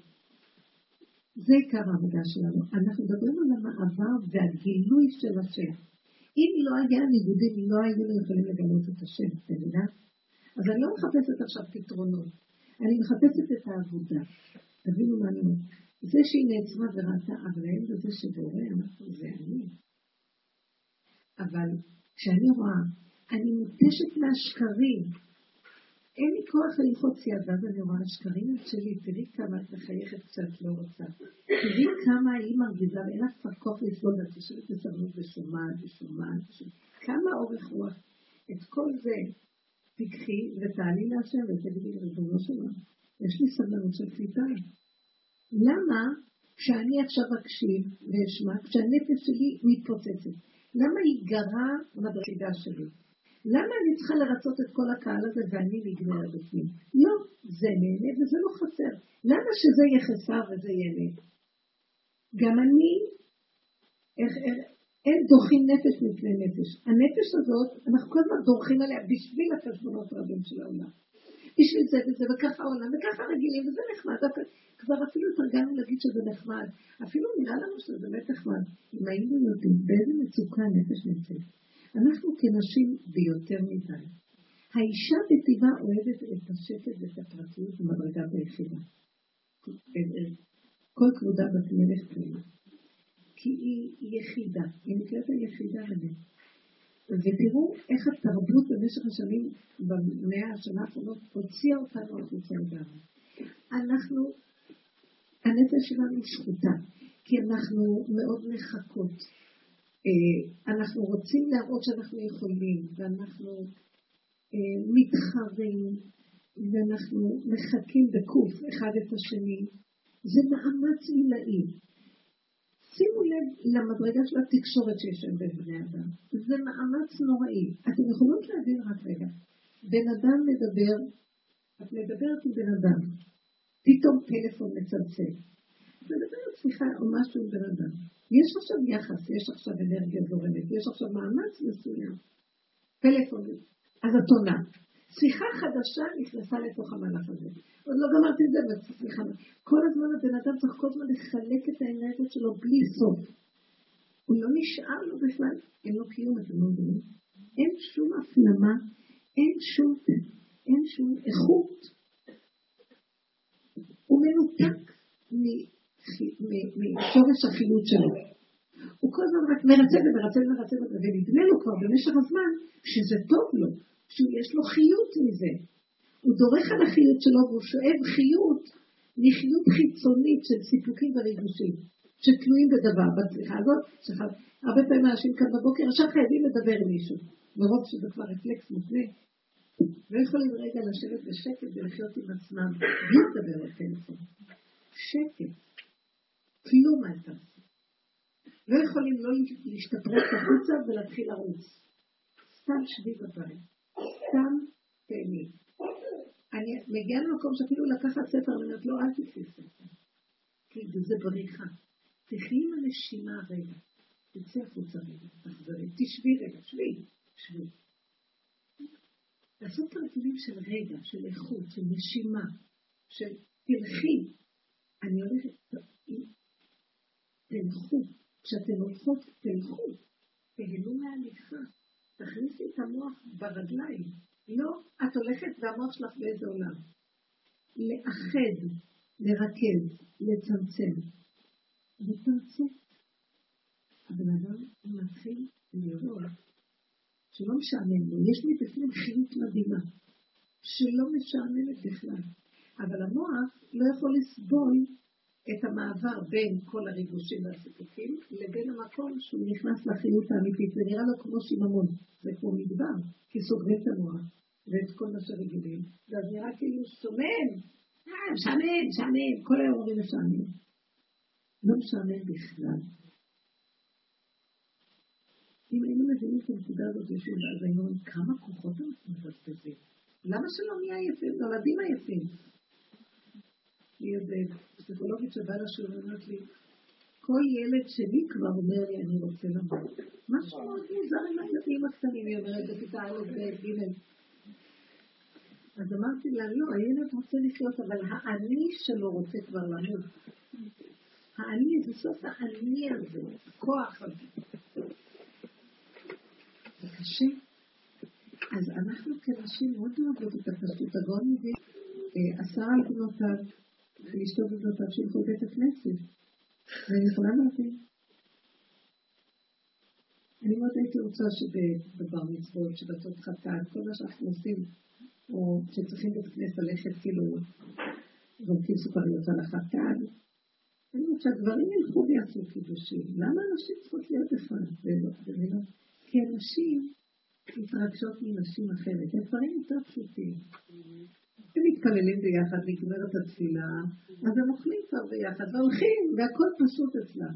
אצלנו זה עניין, כל דבר זה הרגש נכנס, וזה מתחיל להיות עניינים. העניונים האלה מעייפים, ובשביל מה צריך את זה? ואנשים מתקשות מזה. יותר נוח לאנשים להיות בשקט ולבד, ובפנימיות. ופחות שדידת מערכות.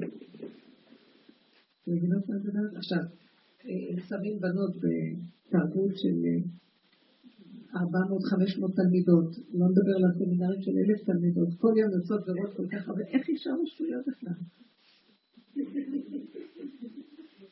זה אנטיתזה של נשיות. כן.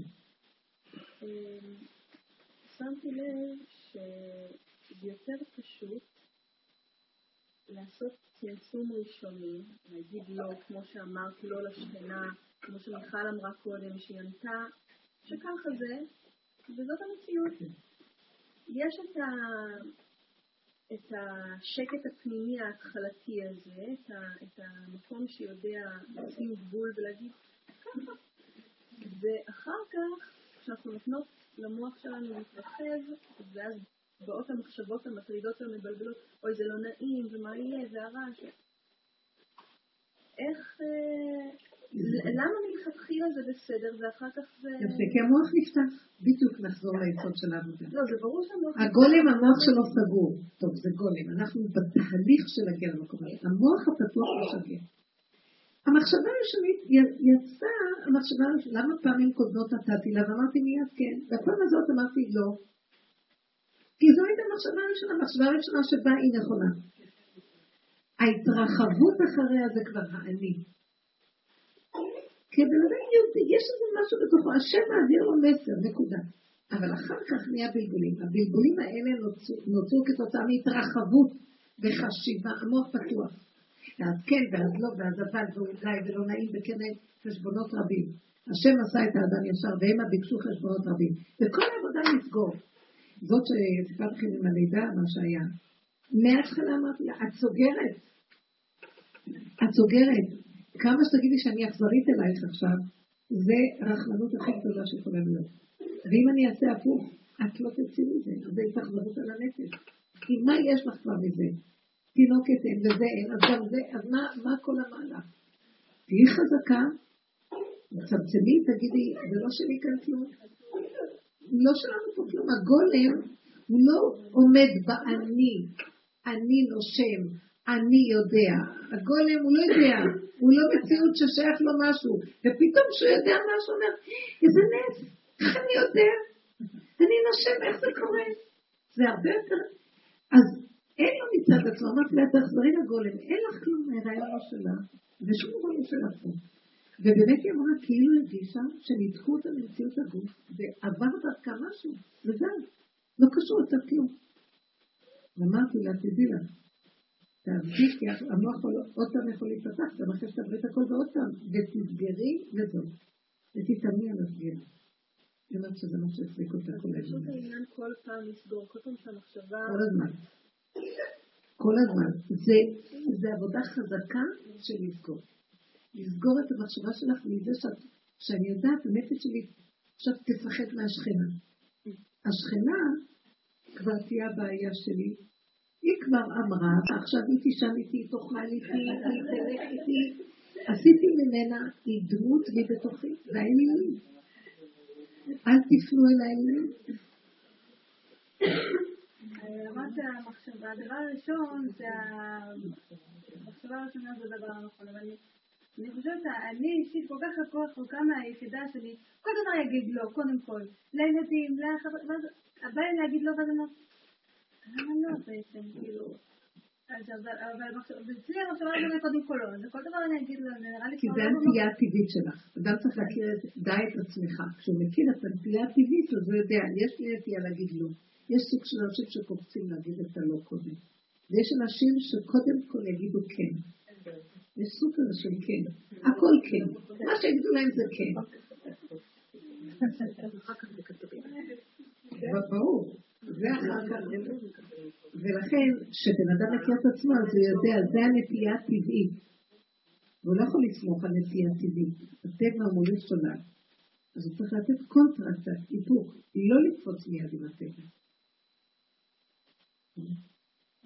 כשאני מדברת על מחשבה ראשונה שמגיעה, אני מדברת באמת לא על מצב שהטבע מקולקל, אנחנו מקולקלים בטבע ויש לנו מחשבות שבאות מהטבע, אני מדברת על אדם שעושה עבודה, סוגר הרבה את המוח, ואז כשמשהו נכנס הוא כבר קולט שיש מחשבה. הוא קולט את המחשבה. אם היינו באמת מסלקים את הבלבולים, מאוד מאוד מרכזים על התמעטות וקטנות, המוח זה דבר מדהים, השם אומר לנו דרכו, מה לעשות? תראו היום בכלל, את יכולה בכלל להבין מה המוח הזה רוצה? הלכנו לאיבוד. הוא, הצופן שהשם דרכו מעביר לנו מחשבה, סוף מעשה במחשבה תחילה. ביסודו של האדם, המחשבה, החפץ קשור ביכולת. זאת אומרת, אם הבן אדם רוצה, הוא יכול לעשות. אם הבן אדם עולה לו איזה מחשבה, מיד יש לה גם את הסוף שלה. אם עלתה מחשבה, סוף מעשה במחשבה תחילה. אז זה כבר מסודר שיש כבר את הסוף. הבלבולים לא נותנים להגיע למקום הזה. כתוב, הקדוש ברוך הוא חפצו קשורה ביכולתו. ברגע שהוא חפץ משהו מיד הוא יכול. גם האדם אשר ברא אותו ככה. אבל החשבונות רבים מפרידים בינינו לבין זה. זה הבלבולים. לכן המוח יזכור. דעו לכם שזה מה שיציל את האנושות עכשיו. זה מה שיציל אותנו. התמעטות וסגירה. לנפות, לנפות, לנפות. אנחנו צורכים המון, זה מתחיל מהמוח. והרגש, והחומר. לא לצרוך, פשטות. ואז נהיה, אני מתחילה לראות כל דבר, פתאום אני אומרת, זה בזבוז. אה, זה לא מדויק. חבל לי, לא בגלל הקמצנות, בגלל שזה לא מאוזן, זה סתם בזבוז, אסור סתם לבטל. אסור סתם, זה מה שנקרא בת תשחית. צריך להיות מדויק הכל. הדיוק במחשבה, הדיוק בהרגשה והדיוק במעשה. האדם, הגולם, הוא מרחיב בארץ מדויק. הכל אצלו מדויק. ותדעו לכם, זה ייתן לכם חיים טובים. גם הילדים יתחילו להתאזן בלבד, הילדים סוערים כי אנחנו סוערים.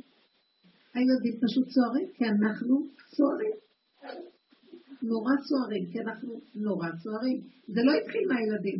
תמיד הילדים זה הדפוס של ההורים. הם רואים את הצורה שאנחנו מדברים, את הצורה שאנחנו זזים, שאנחנו אוכלים ושאנחנו... הם פשוט מחקים אותנו. אז הילד הוא פשוט המראה שלה. אז מה, מה, מה התלונן ההורה על הילד? מה הוא עושה לנו? וזה מרגיז אותנו כי, כי התסכול בפנים שוכן. האיפוק וההתבוננות.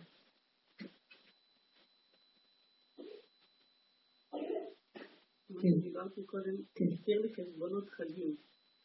אה, אנחנו בדרך כלל בשבועות, אז כאילו אני מזמינה אליי את, את ההורים שלי ואת חמותי, ונהיה כאילו חגיגה גדולה.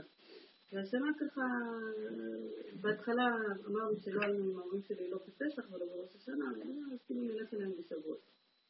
ואז היינו אצלנו שבת אה, לפני שבועיים, ואחרי השבת לפני שבועיים אמרתי לבעלי שאנחנו לא הולכים להורים שלי בשבועות, תודה רבה, הילדים שלי הסתדרו לגמרי, יצאו מייחוס. היה מאוד קשה להחזיר אותם חזרה הביתה, ואמרתי לו, לא צריך, בוא נהיה בבית. אז היה לו ברור שנזמין את כולם אלינו. אז אתמול כאילו אמרתי לו שלא, לא, אנחנו לא נזמין אותם אלינו הביתה, אתה יודע, לא, לא. ואז הוא אמר לי, אה, אז גם את אימא שלי לא מזמין אלינו? ואני ממש, אני כאילו ככה בימים מאוד אה, חלושים כאלה, ממש אני, כאילו שבתות האחרונות הוא מבשל בבית, אני לגמרי פסיבית. ואז הוא אמר לי, אז גם את אמא שלי לא מזמינים אז היה לי כזה המחשבה המיידית שלי הייתה, ברור שלא נזמין אותי יותר אלינו, אני לא יכולה לארח את עצמי, את עצמי אני לא סובלת, צריכה לסבול, כאילו, זאת אומרת, לא, תודה. ואז, וכאילו, וחשבתי על איך אני אגיד לו את זה בצורה יפה, שלא יהיה מזה, כאילו שלא יהיה מזה עכשיו משהו, אז אמרתי לו, תשמע, אני לא, זה, עדיף שלא, כאילו, אני רוצה, אני לא במצב עכשיו, עזוב, די, לא רוצה עכשיו. והיום בדיוק דיברתי איתו, וכאילו הוא בסדר, זאת אומרת, הוא הבין ש... שלא, ולא יצא מזה בלאגן גדול נראה לי. ו...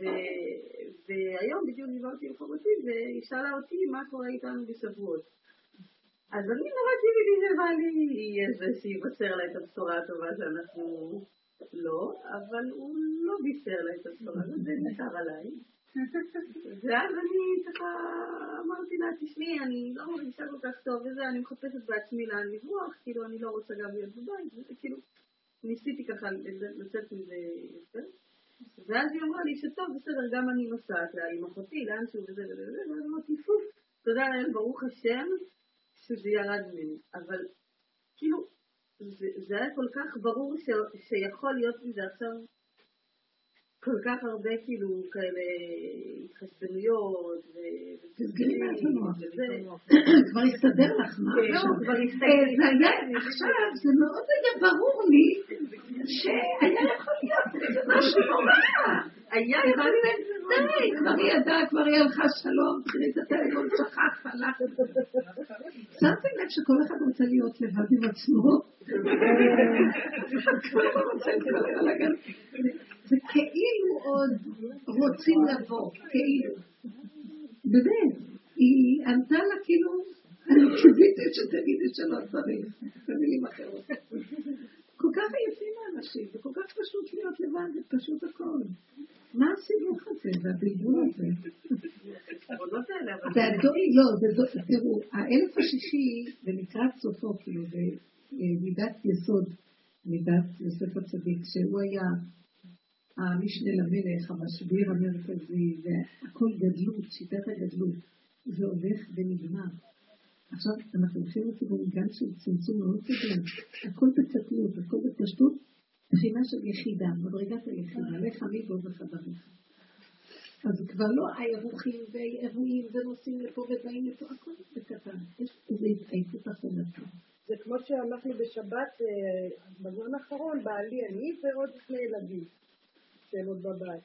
אז כל הזמן מרחמים על יא, אתם לבד. לבד, אנחנו ארבעה אנשים. גם אם נהיה שתיים לבד, גם אחד לבד זה טוב מאוד, מה נכון. חסר?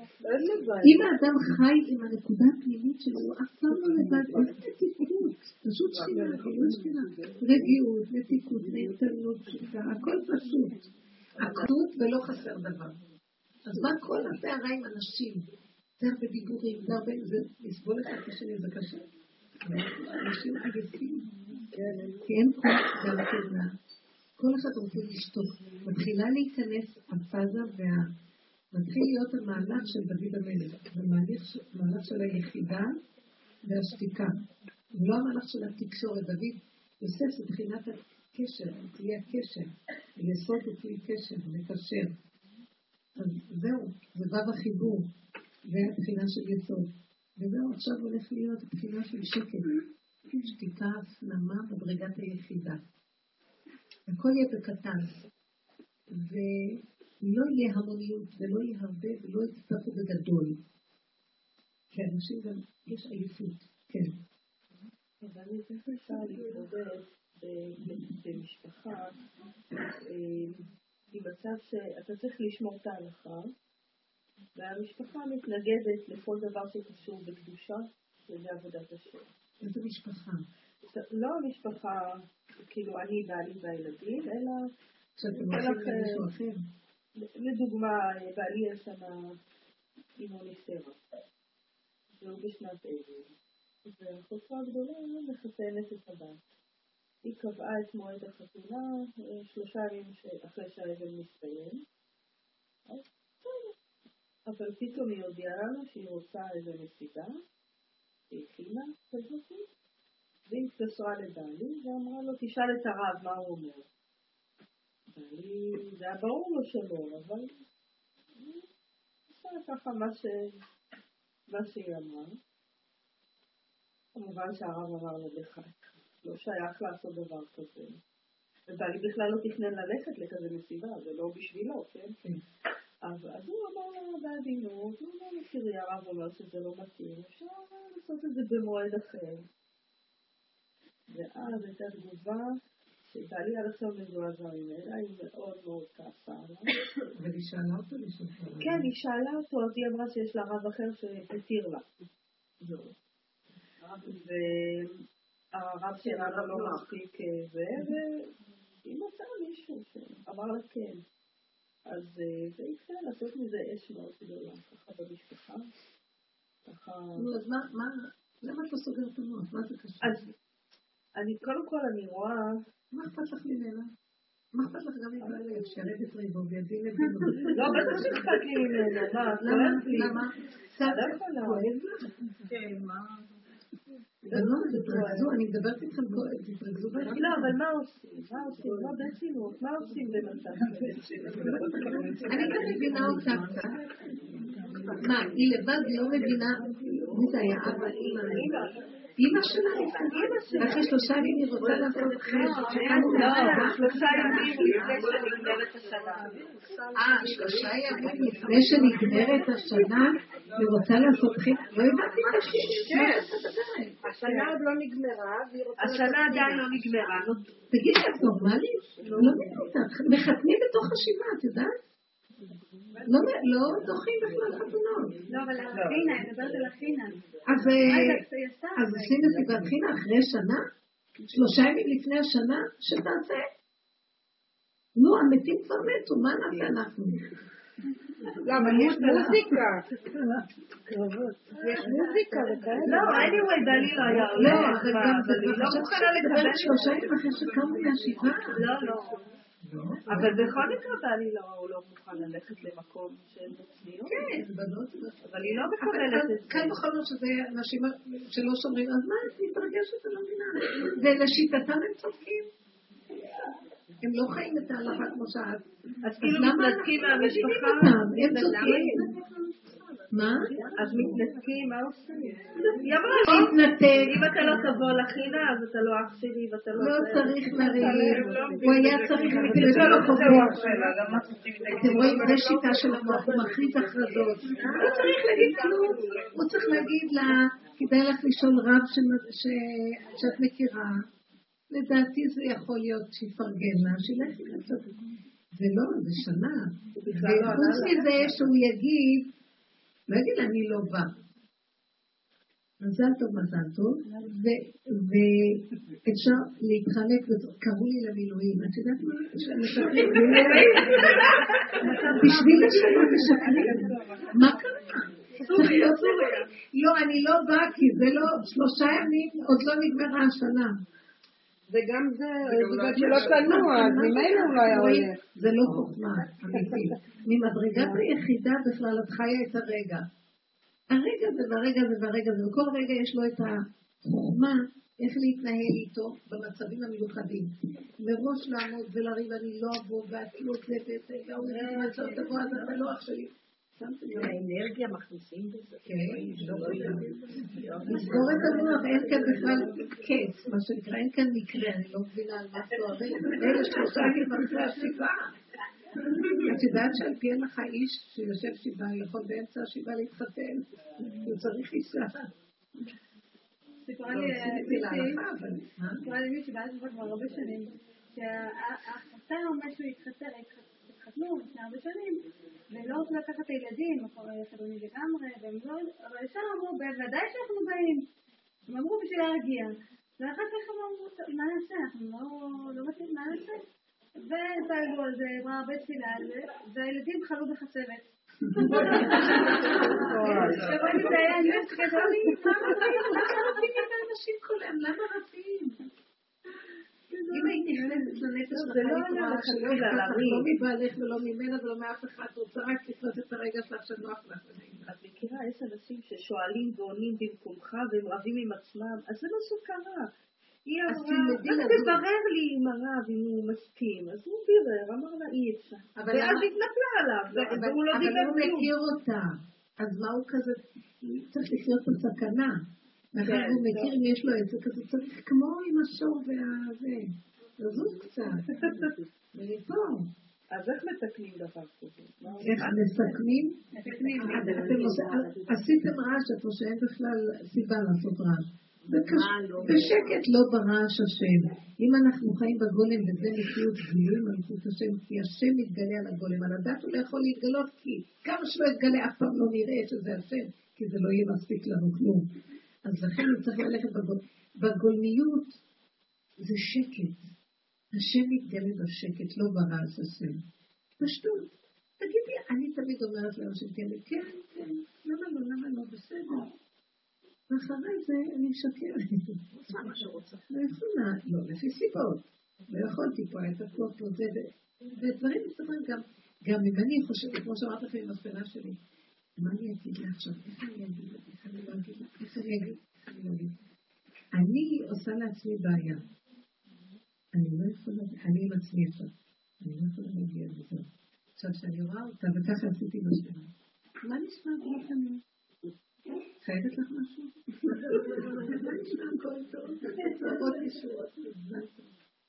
ראיתי שזה אני עם עצמי עם הבעיה. ואני עושה לעצמי בעיה. איך אני אגיד, איך אני לא אגיד, מה תגיד, תרגיש כזה. כלום, אני חייבת משהו למישהו. תחזרו לעצמכם, אפילו האדם הכי קרוב לכם, את לא חייבת לו כלום. כשזה מגיע למצוקת הנפש שלך, אף אחד לא שווה את זה ואין מצווה כזאת, וחיי קודמים על פי הדין וההלכה. למה אנחנו שמים את הנפש הזה הרבה מצוקות בשביל מה?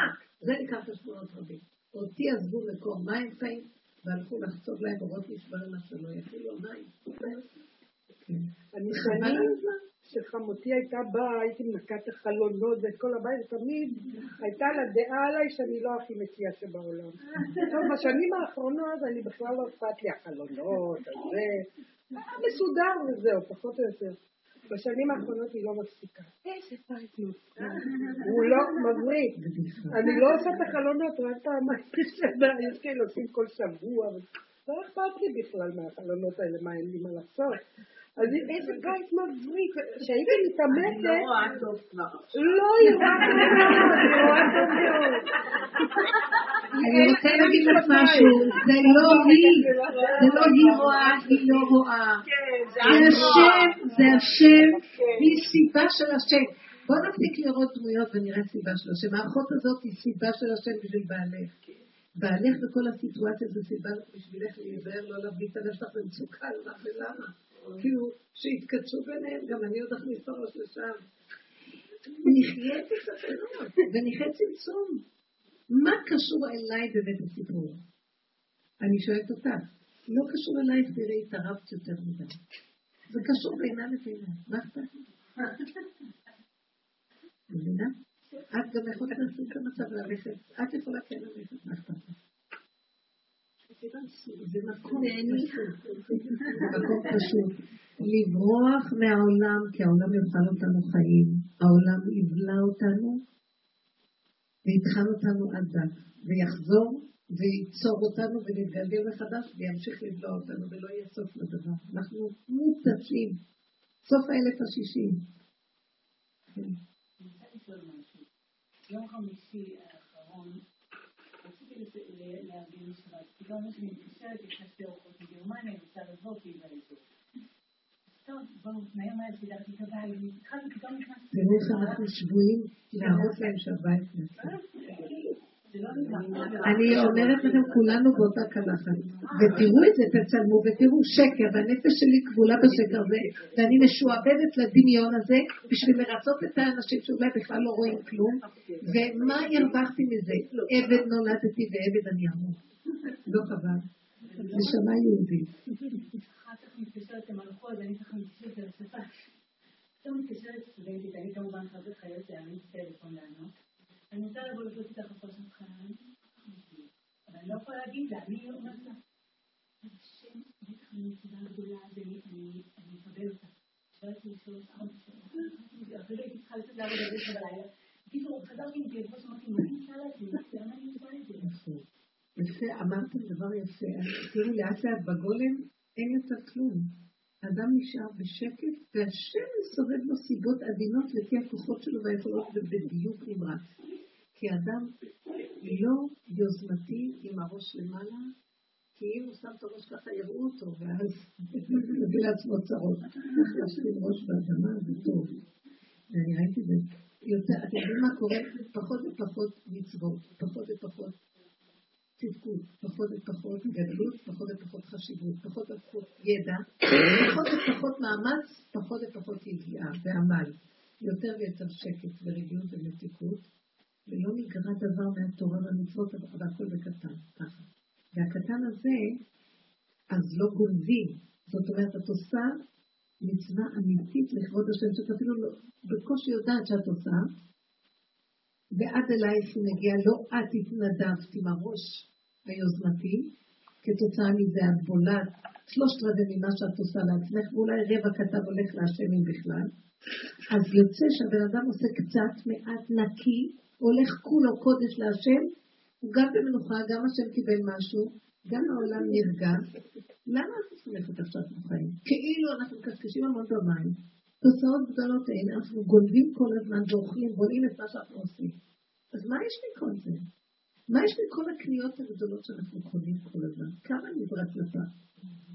כמה עמל ויגיעה אני את עצמי כל הזמן מנקה ועושה במסודת? מי צריך? אני עושה שאני לא צריך לעבוד כל כך קשה. אז אל תאכלי כל כך הרבה, אני אומרת לעצמי. לא צריכה לכם כל כך הרבה. אז לא צריכים להתלבש, לא צריך לעבוד כל כך קשה כדי לקנות כל כך הרבה זמן. הכל בקטן, בפשטות ובתיקות. זה חיים אחרים. את לא צריכה להגיד, אז פתאום מצאתי את עצמי. אה, המוח של השמש, את לא מבכה את הרבים, את יכולה לזכות אותה.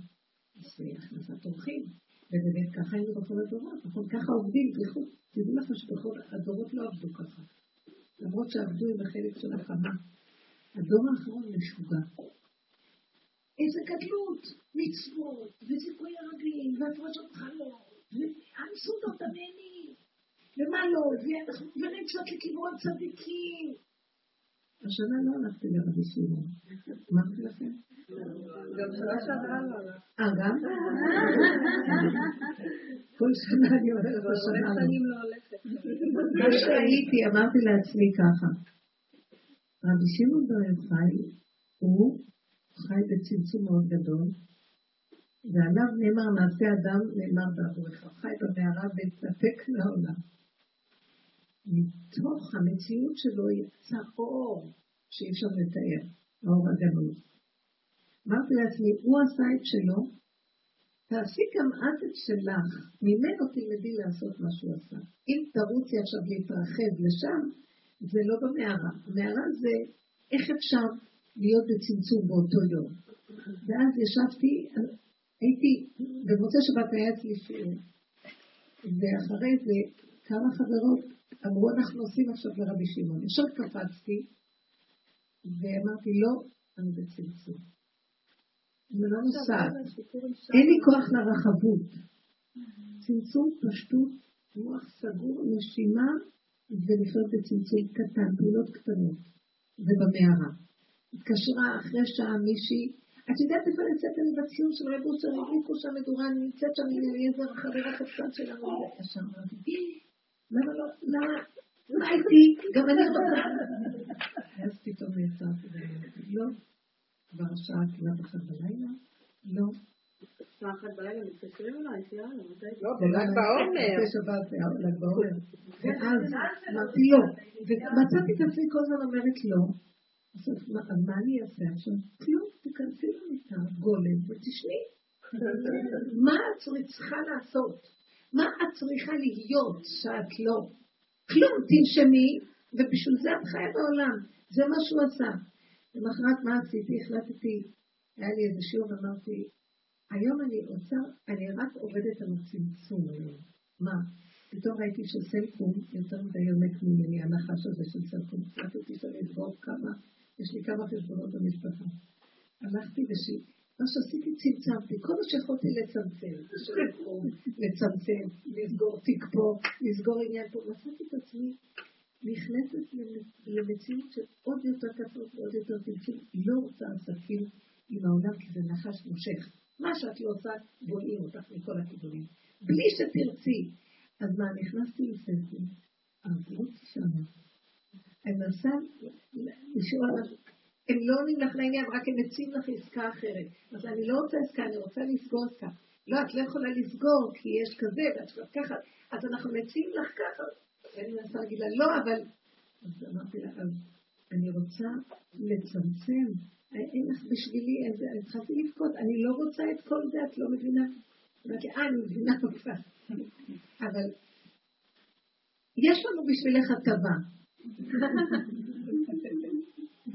ממש כבר מתאים לא טוב, אז במקום הטבה הזאת אפשר לתת לך אה, ארוחת בוקר זוגית.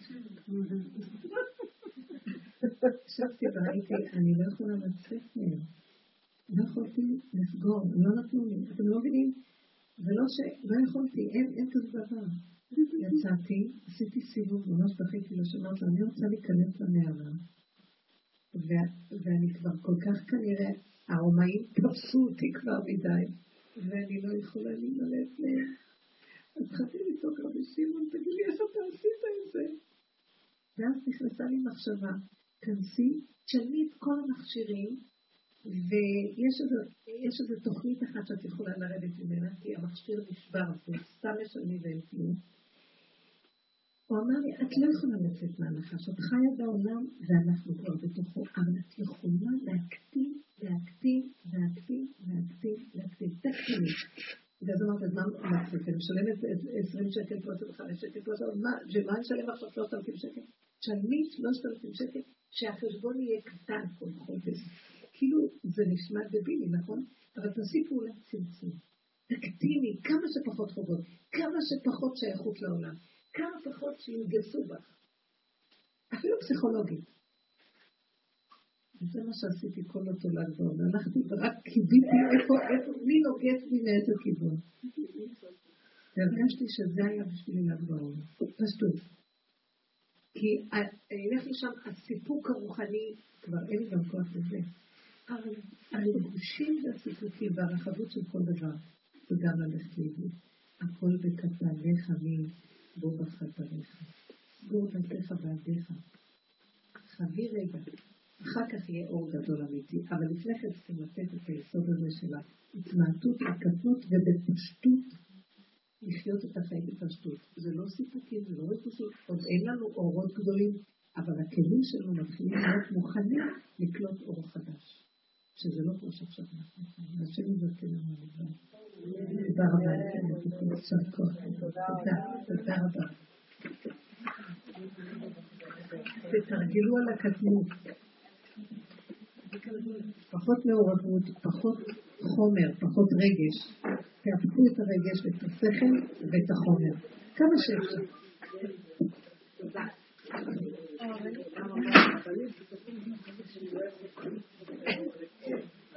השם יעשה אותה. אומרת שבסוף היא פוחדת שהיא לא תעשה כלום לגמרי, ואני אומרת... מה שקורה, ששת ימים תעבוד ועשית כל מלאכתך. ויש פסוק שאומר, ששת ימים תעשה מלאכה. מישהו יעשה לך את המלאכה. מישהו יעשה אותך עשית.